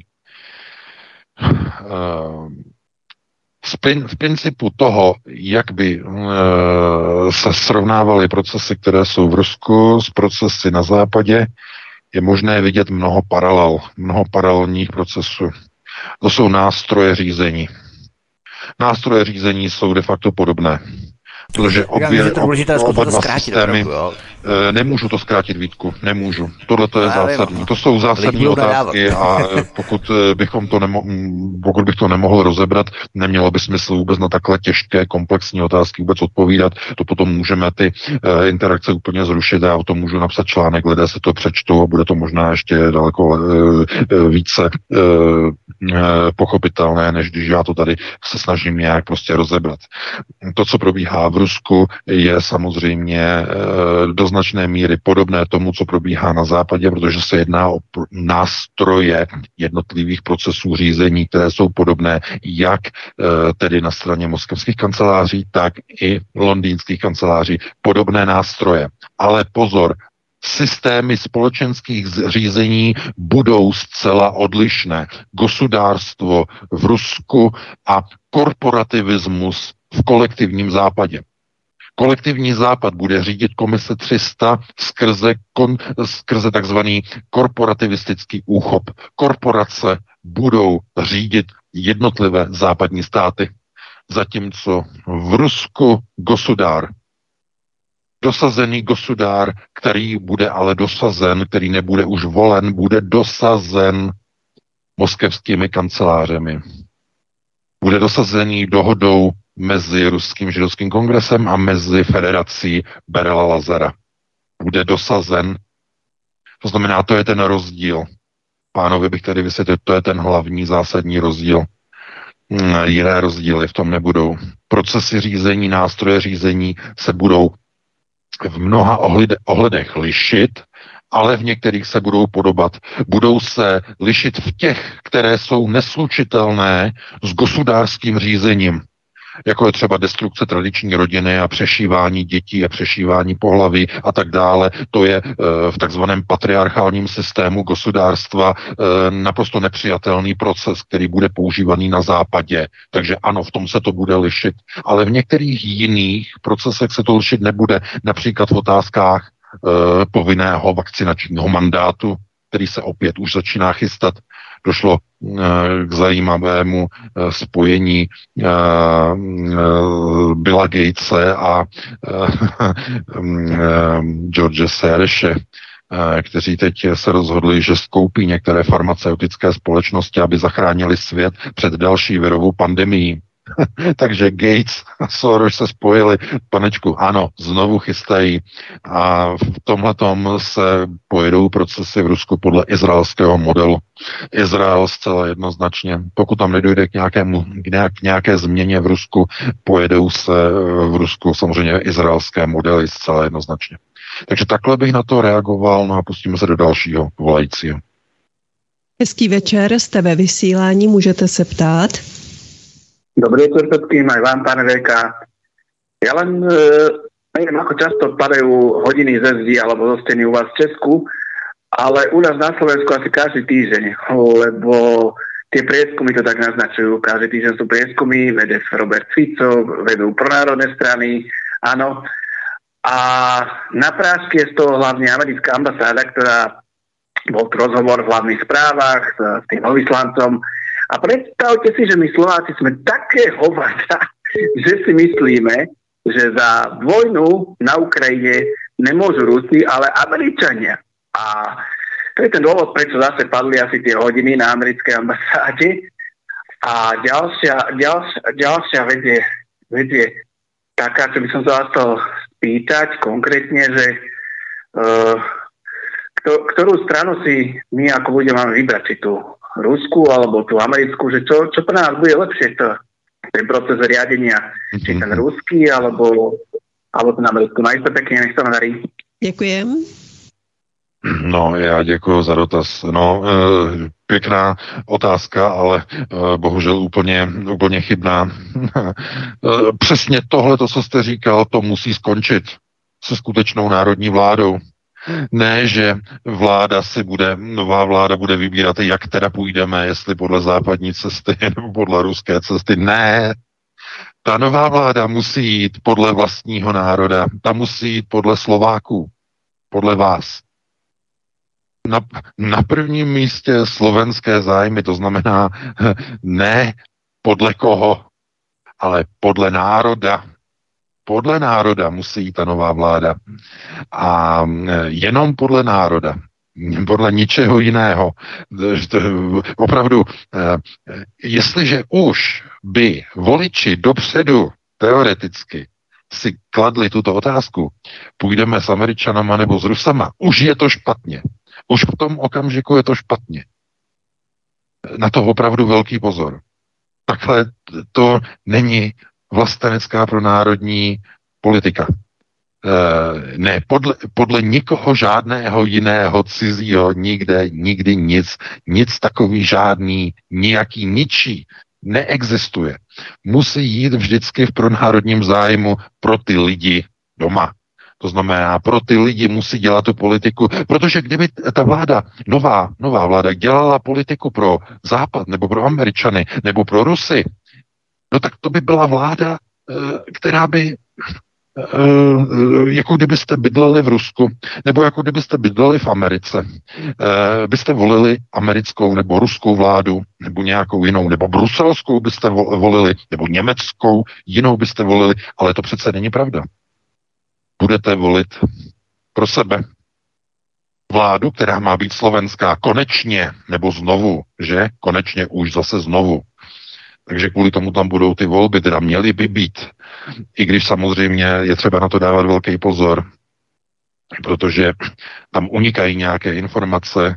Já jsem se díval na, na to povídání na telegramu Daného Kolára, Eh, který tam měl, ty, to povídání a to není nic pěkného, eh, co tady prý údajně hm, se chystá manipulování voleb eh, těch předčasných na Slovensku a tak podobně. Mě z toho úplně, já jsem byl z toho úplně zaražený, pokud by se to ukázalo, jako, jako že to, tohleto opravdu tak má proběhnout podobně jako ve Spojených státech v roce 2020 při prezidentské volbě. To by bylo šílený, naprosto šílený. A v dnešní době není vyloučeného vůbec nic. Takže eh, já bych chtěl věřit, že eh, ta nová vláda tam nebude řešit tuto otázku s tím, ale bude řešit jenom to, jak pro naše lidi to udělat lepší. Takhle by to mělo být správně a doufám, že to tak bude. Takže takhle bych na to reagoval, no a pustíme se do dalšího volajícího. Hezký večer, můžete se ptát, jste ve vysílání. Dobrý večer vám přeji. Eh, mám na vás takovou otázku, jak to vidí pan VK, jak to vidíte. Korporace Česká republika aktuálně teďka se posílají spoustu peněz, zbrojí se a všechno, což má za cíl vyprázdnit státní kasu a z jednoho zdroje utekla informace, že zřejmě pak už nebude na důchody ani na zdravotní pojištění tak teď se ta vy se k tomu, jak můžete vyjádřit. Mm-hmm. Večer a Nashledanou. No, já děkuji za dotaz. To je přímo nahrávka na smeč. Ano, přesně tak. Navození situace, aby už byla tak byla ekonomika jednotlivých států, nejenom jedné země, jako třeba bylo Řecko v minulosti, ale většiny evropských zemí, aby ta situace byla už tak nastavená, že nebudou peníze na důchody, nebudou peníze eh, na eh, základní funkce státu a jediná možnost bude větší a hlubší integrace do Evropské unie, která bude garantovat nepodmíněný příjem z titulu CBDC, garantované Evropskou centrální bankou. Dámy a pánové, to je přesně ono. Když chcete budovat nový systém, musíte nejprve ten starý zbourat. No a zbourání probíhá na základě destrukčních procesů.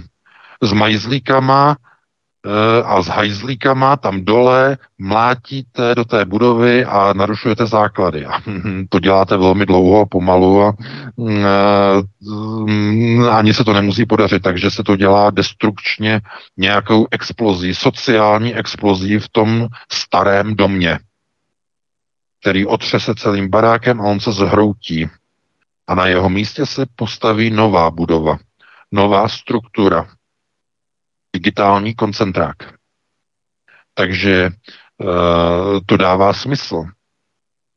Naopak by to nedávalo smysl, kdyby Fialová vláda dělala kroky pro národního typu, pro národního charakteru, eh, protože tím by této destrukci zabraňovala a bránila. To by potom bylo jasné, že by něco nefungovalo u nich. Ale jim funguje úplně všechno. Destrukční procesy běží úspěšně, lidé chudnou, nejdražší elektřina v Evropě. Ano, jo, to se nám daří. My jsme kabrňáci, my to máme fialové, my si to uděláme fialové. Takhle oni si to říkají mezi sebou. A e, věřte tomu, že e, fialové příšery budou vykreslené do, na zdech do takové podoby v nejbližší době, do takové podoby, že lidé budou na předchozí vlády za poslední desítky let vzpomínat s tou největší láskou. O, to bylo tak skvělé, když u té moci byl Václav Klaus. O, to bylo tak skvělé, když tam byl premiérem Miloš Zeman. O, to bylo tak skvělé, když tam e, byl potom pan Kavan a další a další a další a e, i Nečas. To bylo tak tenkrát ještě skvělé, všechno to fungovalo a hled, co my máme hned teď, v této chvíli, podívej se na to, jak to tady vypadá teď. Fialový hnus všude, kam se podíváš. To znamená, lidé se budou zpětně dívat, že všechno to, co bylo v minulosti, bylo lepší. A to povede k procesu snahy o recyklaci politiků a jejich politických procesů, ale platí, že nevstoupíš dvakrát do téže řeky. Já se na recyklační mechanismy v politice dívám velice skepticky. Eh, jeden z takových procesů s velkou pravděpodobností proběhne za dva měsíce koncem září na Slovensku, kde se k moci dostane nový nebo staronový recyklovaný politik, napravený a konceptuálně, doufejme, eh, už uvědomělý, že Robert Fico ale je to jenom kvůli tomu, je to ne kvůli tomu, že oni by měli ve vší úctě tak skvělou politiku. Ne. Pro ty voliče je Robert Fico při té tragédii té minulé vlády a té současné, dočasné, bez důvěry fungující, přechodné, takové tragédie, že oni se na to dívají, že oni se dívají na Roberta Fica jako na tu vzpomínku těch dobrých, tučných let. Dobrých, tučných e, časů, kdy to bylo jako lepší ten proces běží, to znamená, to je, to, a to nebude jenom na Slovensku, to bude v dalších zemích, to brzy bude i v Česku, bude snaha o recyklaci politiku.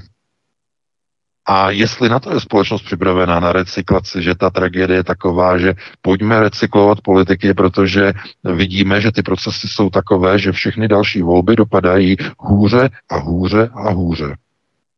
Takže to je s takovým přesahem, s takovým obloukem. No, e, já bych to neprodlužoval, pustíme se do dalšího volajícího. Hezký večer ze studia, můžete se ptát.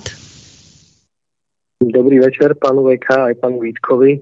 Eh, pán VK vo svojom eh, bloku na začiatku rozprával o troch mocenských centrách v Kremli.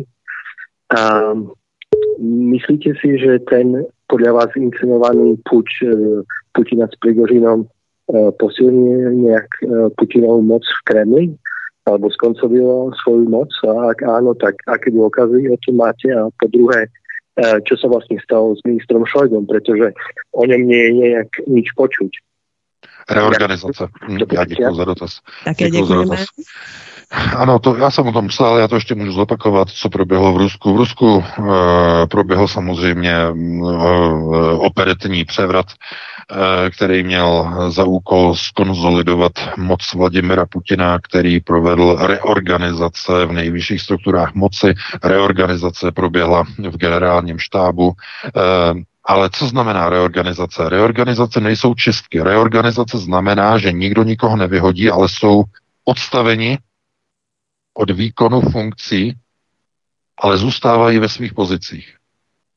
Protože Vladimir Putin nechce destabilizovat uh, svoji moc.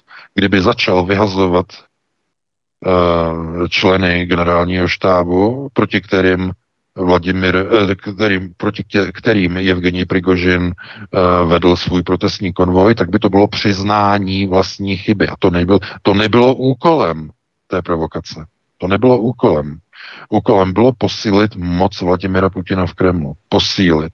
Ale zároveň vyřešit i nějaký problém, který byl v generálním štábu. To znamená formou reorganizace došlo k upozadění nejlepší slovo k upozadění Valerie Gerasimova jako náčelníka generálního štábu a došlo k upozadění ministra obrany Sergeje Šojgu. Zcela po zásluze a oprávněně upozadění. Takže eh, Vladimir Putin eh, to jako přestál, on to zvládnul, eh, puč se nezdařil, eh, všichni jásejte, vidíte, já jsem pevný. To znamená, on mediálně posílil jednoznačně svoji moc. Mediálně posílil. V této době, v této chvíli, momentálně. Otázkou ale bude, a teď už předjímám o několik týdnů dopředu, Jaká bude situace po summitu Severoatlantické aliance příští týden, příští týden eh, v úterý a ve středu? Jaká bude situace, co se změní v Evropě, co se změní na Ukrajině? To znamená dočasné posílení pozice Vladimira Putina Eh, může se změnit do nějaké míry, do nějaké situace podle toho, jaká budou přijata rozhodnutí eh, ve Vilniusu. Protože ta cesta eh, Volodymyra Zelenského po Evropě, že jo, teď v téhle chvíli, je snahou získat podporu od jednotlivých zemí, kromě peněz a zbraní, i podporu pro ambice Ukrajiny, pro vstup do Severoatlantické aliance, ale kromě té podpory i varianta a plán B rozmístění vojsk takzvaných ochotných států na území Ukrajiny. Některé vybrané členské země NATO by vytvořili koalici ochotných, která by vytvořila mírovou bezpečnostní misi, vojenskou misi na Ukrajině ve chvíli, kdy Ukrajina by ve Vilniusu nedostala jasnou pozvánku do Severoatlantické aliance, což je velice reálné a pravděpodobné. Z tohoto důvodu tedy eh, by na to Rusko potom muselo nějak reagovat a proto nikdo nechce ukončovat a nikdo nechce likvidovat samozřejmě eh, Prigožinovce. Nikdo nechce likvidovat eh, a ničit Wagnerovce, protože oni budou mít ještě důležité úkoly, zcela jednoznačně. Ale na to se samozřejmě musíme počkat, protože uh, přestože tedy v Praze padaly srnaté výroky Péti Fialy o tom, že, Evrop, že prý Severoatlantická aliance bude chtít Ukrajinu přijmout za člena na to kvůli zkušenostem Ukrajinců z války, že kvůli těm zkušenostem bude chtít na to přijmout Ukrajinu za členskou zemi. Vypotil Péťa Fiala pro český tisk. Dneska v pátek jeho postoj té otázce. No, mohli bychom se tomu postoji vysmát, ale on zrovna v tomhle případě může mít mimořádně a výjimečně pravdu. Protože zkušenosti Ukrajiny opravdu mohou někomu připadat jako důvod k přijetí nebo aspoň k tomu, aby dostala Ukrajina oficiální pozvánku. Aspoň k tomu to může být dostatečné stimuly dostatečný stimul k tomu, aby taková nabídka přišla. Jak by se potom k tomu Moskva musela postavit? No, um, nabídka pro Ukrajinu by byla velký problém pro, pro Moskvu. Velký problém. Bylo by to naznačení toho, že NATO zvažuje při, přijmout Ukrajinu i přesto, že na Ukrajině probíhá stále vojenský konflikt. I v takové chvíli dát takové zemi nabídku. To by, muselo, to by opravdu vedlo k velmi důležitému zásadnímu zamyšlení i v Kremlu. Zcela jednoznačně. Takže takhle bych na to reagoval, no a pustíme se do dalšího volajícího. Hezký večer, jste ve vysílání, ptejte se. Hezký večer, eh, zdravím celý svobodný vysílač, je fajn, co děláte, zdravím pana Vítka, zdravím pana VK, je fajn na to, co děláte, opakuji. A pro pana VK bych měl dotaz, prosím vás, jestliže se eh, promítneme do otevřeného konfliktu NATO-Rusko, když to prostě začne se to tam mydlit, doopravdy a publikmo, jakože oficiálně, jak se prosím vás zachová Čína v ten moment? Děkuji, budu poslouchat a přeji hezký večer. Také děkujeme. No já děkuji za dotaz. Čína v první fázi, v první instanci nebude dělat naprosto nic, stane se pozorovatelskou zemí a bude se dívat, eh, jakým způsobem ten lokální konflikt na Ukrajině probíhá mezi NATO a Ruskem. Eh, v prvních hodinách, předpokládám v prvních dnech a možná, že by to vydrželo i několik málo týdnů, ale to je pouze spekulace.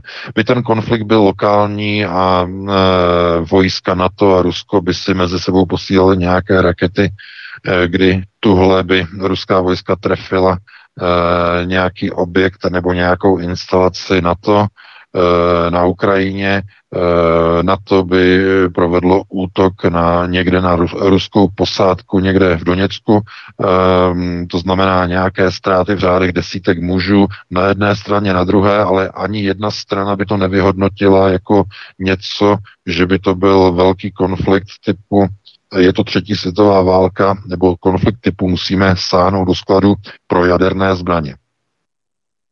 V první fázi by to takhle nehrozilo. Co by se stalo ale ve chvíli, kdyby uh, ta eskalace přešla do takových útoků, že na jedné straně by byly ztráty tisíců ruských vojáků, a nebo na straně druhé tisíců uh, vojáků Severoatlantické aliance, už by to byla otevřená válka, která by velice rychle eskalovala k jaderné výměně. V takovém okamžiku Čína Eh, ve chvíli, kdyby viděla, že Severoatlantická aliance právě spouští třetí světovou válku s Ruskem, by využila podle mého názoru situaci k obsazení Tajvanu. Spojené státy by neměly dostatečnou vojenskou sílu na to vést dvě fronty v jednom okamžiku uh, proti dvěma jaderným velmocem na jedné straně proti Rusku, na straně druhé proti Číně. Neměli by na to dostatek sil. Ehm, dá se tedy očekávat, že by Čína, eh, pokud by měla jistotu, že konflikt eh, v Evropě mezi NATO a Ruskem bude velký, využila by to k vlastní iniciativě ve vztahu k Tajvanu. Pokud by ale ten konflikt eh, na Ukrajině neměl potenciální velkou gradaci, Čína by se držela zpátky. Takže takhle bych na to reagoval. No a pustíme se na dalšího volajícího. Hezký večer, jste ve vysílání, můžete se ptát. Dobrý večer všem. Já bych jenom takovou krátkou otázku na pana Vika. V vesmíru existuje všechno v dualitě. Bílá, černá, muž, žena. Existuje i nějaká protiváha NVO? Díky, to je vše. Naschledanou a Děkujeme. Pěkný víkend všem. No. Tak. No, PK, můžeš odpovídat. No, Vítku, to bylo na tebe otázka. To bylo na mě? Jo, to bylo. Aha, tak to bylo na mě. Já ve, ve vesmíru. tak kompetentní na takový typ otázek odpovídat, spíš specializuji na ty realist, realističtější otázky, tak já se omlouvám, ale asi nebudu schopen odpovědět nějakým způsobem na tento typ otázky. Jak já to elegantně přehru na tebe, co ty si o tom myslíš? No, dualita, samozřejmě dualita, dualitní systém eh, vychází samozřejmě ze zásadního, jednoho z klíčového fyzikálního zákonu, že Newtonova zákona akce a reakci. To je typicky duální systém, ale mm, eh, velice zjednodušený, velmi zjednodušený, protože to, co probíhá eh, na úrovni procesu řízení, eh, tam není použitý model akce a reakce, tam se používá tenzorové řízení. Tenzorové. To znamená více vektorové řízení. Procesy řízení ovlivňuje více stran než jenom dvě, které by dualisticky stály proti sobě. Já jsem o tom hovořil dneska. To znamená, to nejsou jenom dualistické systémy, to jsou tenzorové systémy. E, to znamená, chcete někde něco rozhodnout, ale další dvě strany e, ten proces řídí trochu jiným vektorem nebo další čtyři strany řídí proces jiným vektorem. E, a výslednice je nějaká určitá jakoby směrnice, která vede nespojitě nějakou křivkou, po nějaké křivce se pohybuje nějakým udaným směrem. To znamená, eh, já bych s tím tím polemizoval. Nelze to jednoduše eh, dualisticky postavit černá, bílá, eh, takzvaného nirvanistického, nirvanistického postoje, že? Yin Yang to rozhodně, takhle jednoduché to rozhodně není. Já bych dokonce předtím varoval typické procesy řízení jsou mm, globálního řízení, jsou tenzorové systémy, takže eh, takhle bych na to reagoval a pustíme se do dalšího volajícího, pokud tam máme někoho. Zatím dalšího volajícího nemáme, ale můžeme odpovědět alespoň na to, jestli existuje nějaká ta protiváha NVO, jak se ptal posluchač. No, já jsem na to, myslím, odpověděl. To je, jako byste se ptali, eh, dobře, eh, tak pojedeme eh, cestou Bruselu nebo cestou Moskvy. A není to pravda. Existuje cesta Washingtonu, existuje cesta Pekingu, existuje cesta, ještě důležitější, cesta Izraele a cesta Amšela Charedim.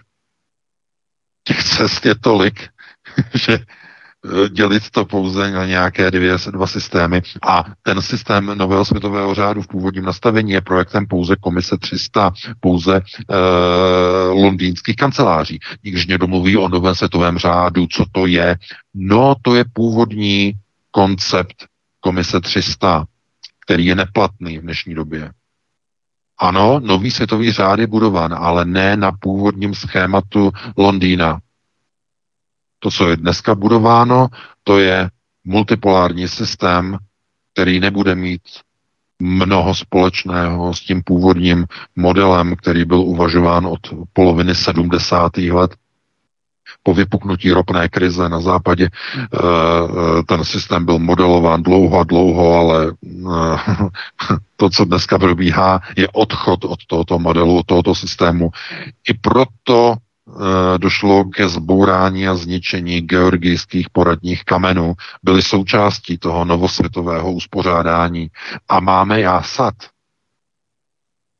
Tam bylo na té stéle, že v Georgii na těch stélách bylo vyryto, že udržujte svět tak, aby bylo maximálně 500 milionů lidí a byly zničeny, byly zbourány ty stély. Z jakého důvodu? Proč? Že někdo s nimi nesouhlasil. Ne. Protože ty plány byly příliš málo ambiciozní, které tam byly napsány. Už jsou neplatné. Už ne 500 milionů lidí, ale 200 milionů lidí, jak zaznělo. Teď od lidí okolo Klauze Švába. Jenom 200 milionů lidí. Takže 500 milionů lidí už neplatí. Teď už jenom 200 milionů a oni se nezastaví. Takže eh, jaký je jiný model než NVO? No je jich mnoho. Donedávna to byl model ten evropský, das Neue Europa, model Angely Merkel, Dalším modelem samozřejmě byl, byla, byl model, evropský model takzvané Euroafriky, že jo, Euroafrika, to je model, který do dneška je vlastně v podstatě v provozu, nebyl zrušen, nasunování migrantů a černochů do celé Evropy skrze Itálii, že je sladká Itálie, takže skrze Itálii nasunování procesu Euroafriky. E, třetí model je model čínsko-ruský, takzvaný model Euroázie, to znamená, těch modelů řízení je mnoho, ale žádnej nemůžeme onálepkovat jako ten. A další model je samozřejmě americké trojmoří v Evropě. To je další jeden z možných modelů konkurenčních původnímu NVO a žádný z nich nemůžeme označit za úplně nějaký echtovně eh, přijatelný pro nás, pro vlastence. Ani náhodou, ani omylem. Že ani model BRICS. Ani model BRICS. No, no, no. Takže pojďme, pojďme uh, do dalšího volajícího. Hezký večer, jste ve vysílání, ptejte se. dobrý večer. Trošku to poruším tu tradici, zavolám teda ještě jednou, když to nikoho neměl na drátě a mám jednu rychlou otázku, doufám, že pan VK na ní odpoví, je to teda historická otázka. Eh, proč Jan Žižka nesrovnal Prahu se zemí, jak původně plánoval? Díky moc, pěkný večer. Děkujeme. No, já děkuji za dotaz. No, nesrovnali se zemí především kvůli tomu, že nebylo dovoleno. nebylo dovoleno. A e, proč nebylo dovoleno? No, protože e, v té době e, mezi takzvanými českými stavy a můžeme tedy mluvit tedy o něčem, co by se dalo ještě jako tehdy přirovnávat k české šlechtě, ale pozor, k české nižší šlechtě, tak byly e, vztahy a zájmy na Prahu, které převyšovaly původní husické hnutí. V mnohem převyšovaly. To znamená, ten proces v, těch, e, v celém tom husickém hnutí nakonec vedl k různým rozepřím, no a zájmy v Praze byly úsečné, byly důležité. No, srovnání Prahy se zemí, to bylo podobné, jako když teď Prigožin jel do Moskvy a e, říkali, že chce srovnat Moskvu se zemí. Bylo dohodnuto 197 kilometrů před Moskvou, že se zastavil a vrátil se. No, ani Žižka do té Prahy nepřišel s cílem e, všechno to tam celé rozmlátit, ale došlo samozřejmě k přerozdělení moci. A já se obávám, že na to tady opravdu nemáme čas teď probírat husitství. To by bylo opravdu s velkým přesahem. To znamená, eh, každé procesy řízení, které vedou mm, jsou provozovány a vedeny s nějakým systémem řízení, tak eh, nikdy nesledují pouze jenom jeden cíl. To znamená, není to takové to eh, jednosměrné řízení typu my tady všichni máme jenom jeden společný cíl a nikdo tady jiný nemá jiný žádný jiný cíl. To byste se mohli potom dívat na různé politické politické strany, které kandidovaly v roce 2017 eh, do České sněmovny s nálepkou největší vlastenecké strany a, a dneska tu stranu skoro ani nepoznáváte, tam je to samý Izrael, tam je to samá Čepka, eh, všechno, že jo, a občas teda, občas, aby nenaštvali voliče, tak tam něco zahlasují, něco jako tak, aby to tak bylo, ale um, já si myslím, že to je úplně uh, jakoby Eh, osudové pro český národ. Kdykoliv se udělá nějaká akce a začne se táhnout směrem k nějakému cíli, vždycky tam začnou být nějaké odstředivé mechanismy, odstředivé síly, které to vedou něká, nějakým jiným směrem. Že jo. Takže eh, takhle třeba se na to dívat. Eh, no, eh, to byla asi poslední otázka, nebo jestli tam ještě někdo Máte je na ještě Máme dvě minuty, takže bychom ještě, jednoho bychom ještě dorazili a bychom zvládli. Ptejte se, Já doufám, že tou odpovědí toho posluchače nedorazíme, tak zkusíme to. ptejte se, dobrý večer. Super, ďakujem. Um, najskôr veľká pochvala za prácu, ktorú odvádzate, pán VK aj Vítek. Otvárate oči a prebudzate ľudí. Um, ja mám trošku taký odskok od témy. Mňa by zaujímala tá mysteriózna šnúra vykoľajení vlakov v, v Amerike. A zachytil som na Telegrame takú, um, takú správu, že, že tam a mňa zaujíma, či to má nejaký súvis e, s, tam bola nejaká dohoda medzi mocnosťami o rozobraní chemických zbraní a Rusko už túto dohodu splnilo v 2017 roku. Či toto má nejaký sú, súvis, že vlastne tie vlaky sa vykoľajú, tie chemikálie sa rozlívajú a, a, a do, aby, aby nastalo nejaké zahmlenie, nejaké, nejaké dôkazy, aby sa zničili, že ešte Amerika má, má stále, uh, má stále dokončiť to rozoberanie tých chemických zbraní. Takže toto je moja otázka. Tak veľké, veľká vďaka ešte raz za vašu prácu a uh, počúvam. Děkujeme. Ďakujem. Je zajímavá otázka, díky. No, Hezký já děkuji za dotaz. Eh, No, to, že vykolujou vlaky zrovna speciálně v Ohio, není žádný překvapení, protože tam, jak vypadají železnice, to jsou nejhorší železnice na světě, jsou v horším stavu než železnice indických drah a indické dráhy, ty mají teda nějakou pověst eh, zrovna jako ne zrovna úplně bezpečného e, způsobu spojování eh, měst a obcí. E, důvod je samozřejmě jasný, protože do té národní americké infrastruktury se nedávají žádné peníze, protože všechny peníze, které jsou v americkém federálním rozpočtu, se dávají na americké války, dávají se na Ukrajinu, dávají se do amerických válek v zahraničí. To je ten hlavní důvod.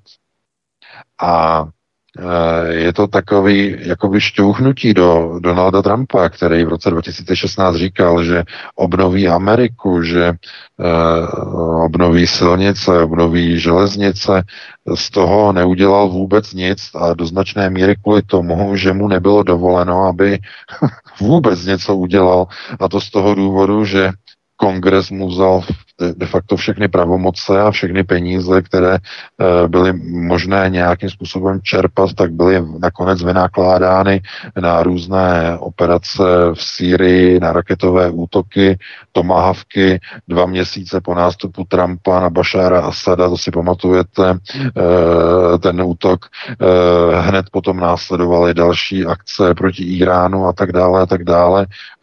No, Důvodem je samozřejmě ten eh, katastrofální stav americké infrastruktury, eh, kde vlaky musí jezdit rychlostí okolo 15 km za hodinu, jinak hrozí vykolejení eh, a to je prostě realita. Tam naposledy byly ty železnice v nějakém stavu obnovovány před druhou světovou válkou. Tam už více jak 70 let nikdo na ty koleje nesáhnul a tohle to je... To po americké občanské válce, než tam dělali ty koleje s Indiánama ještě. No, no, no, sam, no to ne, tam... Já vím, já legraci, před vypuknutím, eh, před vypuknutím války tam probíhala modernizace ještě v rámci onoho programu eh, New Deal eh, Delano Roosevelta. New Deal byl program na zaměstnávání lidí v roce 33 na zaměstnávání Američanů, de facto na náklady států, na federální programy práce a federální programy práce byly obnovy silnic, budování dálnic a budování nových železnic a obnova železnic. To znamená, od uh, Delano Roosevelta uh, nebylo na americké železnice v mnoha oblastech uh, Ameriky vůbec sáhnuto. To je, to je ten hlavní důvod. No, ale my máme 2203, takže máme e, po našem vysílání. Skončili jsme, jasná zpráva. E, Vítku i Helenko, já se s váma loučím s našimi posluchači, úplně se všemi. E, doufám, že se nám to líbilo, že to nebylo moc pesimistické. No a pokud si najdete čas, tak v letním e, osvícení příští týden zase po 19.30 si nás naladíte a probereme znovu aktuální informace z domova i ze světa. Vy si užijete týden, užijete si dovolenou, e, užijete si i víkend a pro tuto chvíli vám přeji krásnou dobrou noc. Možná drezíno, kdyby v Americe jezdili, že to bylo rychlejší. Tak eh, každopádně vlastními silami končíme také. Doufám, že budeme příště i rychlejší než americké dráhy, dokonce i české dráhy. Česká Arriva, eh, což je další eh, kolečko na kolejích, které tady probíhá v rámci České republice, v rámci státních zakázek. To je další věc, kterou budeme řešit třeba se Zbyňkem Prouskem, Alanou Vytázkovou a tak dále v dalších pořadech. Nicméně já nebudu zdržovat, já se s vámi všemi taky to zloučím. BK, mě se moc hezky, taky Helenko se mě moc hezky, i vy, milí posluchači, děkujeme vám, že nás eh, sdílíte že nás podporujete z kanálu Odyssey, kde za chvíli umístíme pořad do archivu, takže si ho můžete vyslechnout během víkendu a samozřejmě přejeme vám krásný víkend. My budeme pokračovat dál, Studio Praha, Michal, kalendárium je na cestě, takže zůstaňte u poslechu svobodného vysílače. No a já se s vámi budu těšit pondělí po 19. hodině u třetího dílu Trumpa a ruské mafie. Dokončíme věci ohledně spojování Donalda Trumpa a lidí kolem něj s ruským uh, politickým klimatem a ruskými kruhy uh, kolem Vladimíra Putina a tak dále. Velmi zajímavé informace, určitě se nechte ujít a já se s vámi tady loučím. Mějte se dobrý večer, případně dobrou noc. Já se také loučím, jak s VK, tak Vítkem. Oběma děkuji. Děkuji i vám, kteří nás posloucháte a připomínám, že svobodný vysílač vysílá dál. Proto zůstaňte s námi a nenechte si ujít pořady, které jinde neuslyšíte. Například oblíbené velké kalendárium, které vysílá jenom svobodný vysílač a to za malý okamžik. Užijte ještě zbytek dnešního pátečního dne ve společnosti svobodného vysílače. Hezký zbytek večera a naslyšenou. Prosíme, pomožte nám s propagací kanálu Studia Tapin Rádio Svobodného vysílače CS. Pokud se vám tento nebo jiné pořady na tomto kanále líbí, klikněte na vaší obrazovce na tlačítko s nápisem Sdílet a vyberte sociální síť, na kterou pořád sdílíte.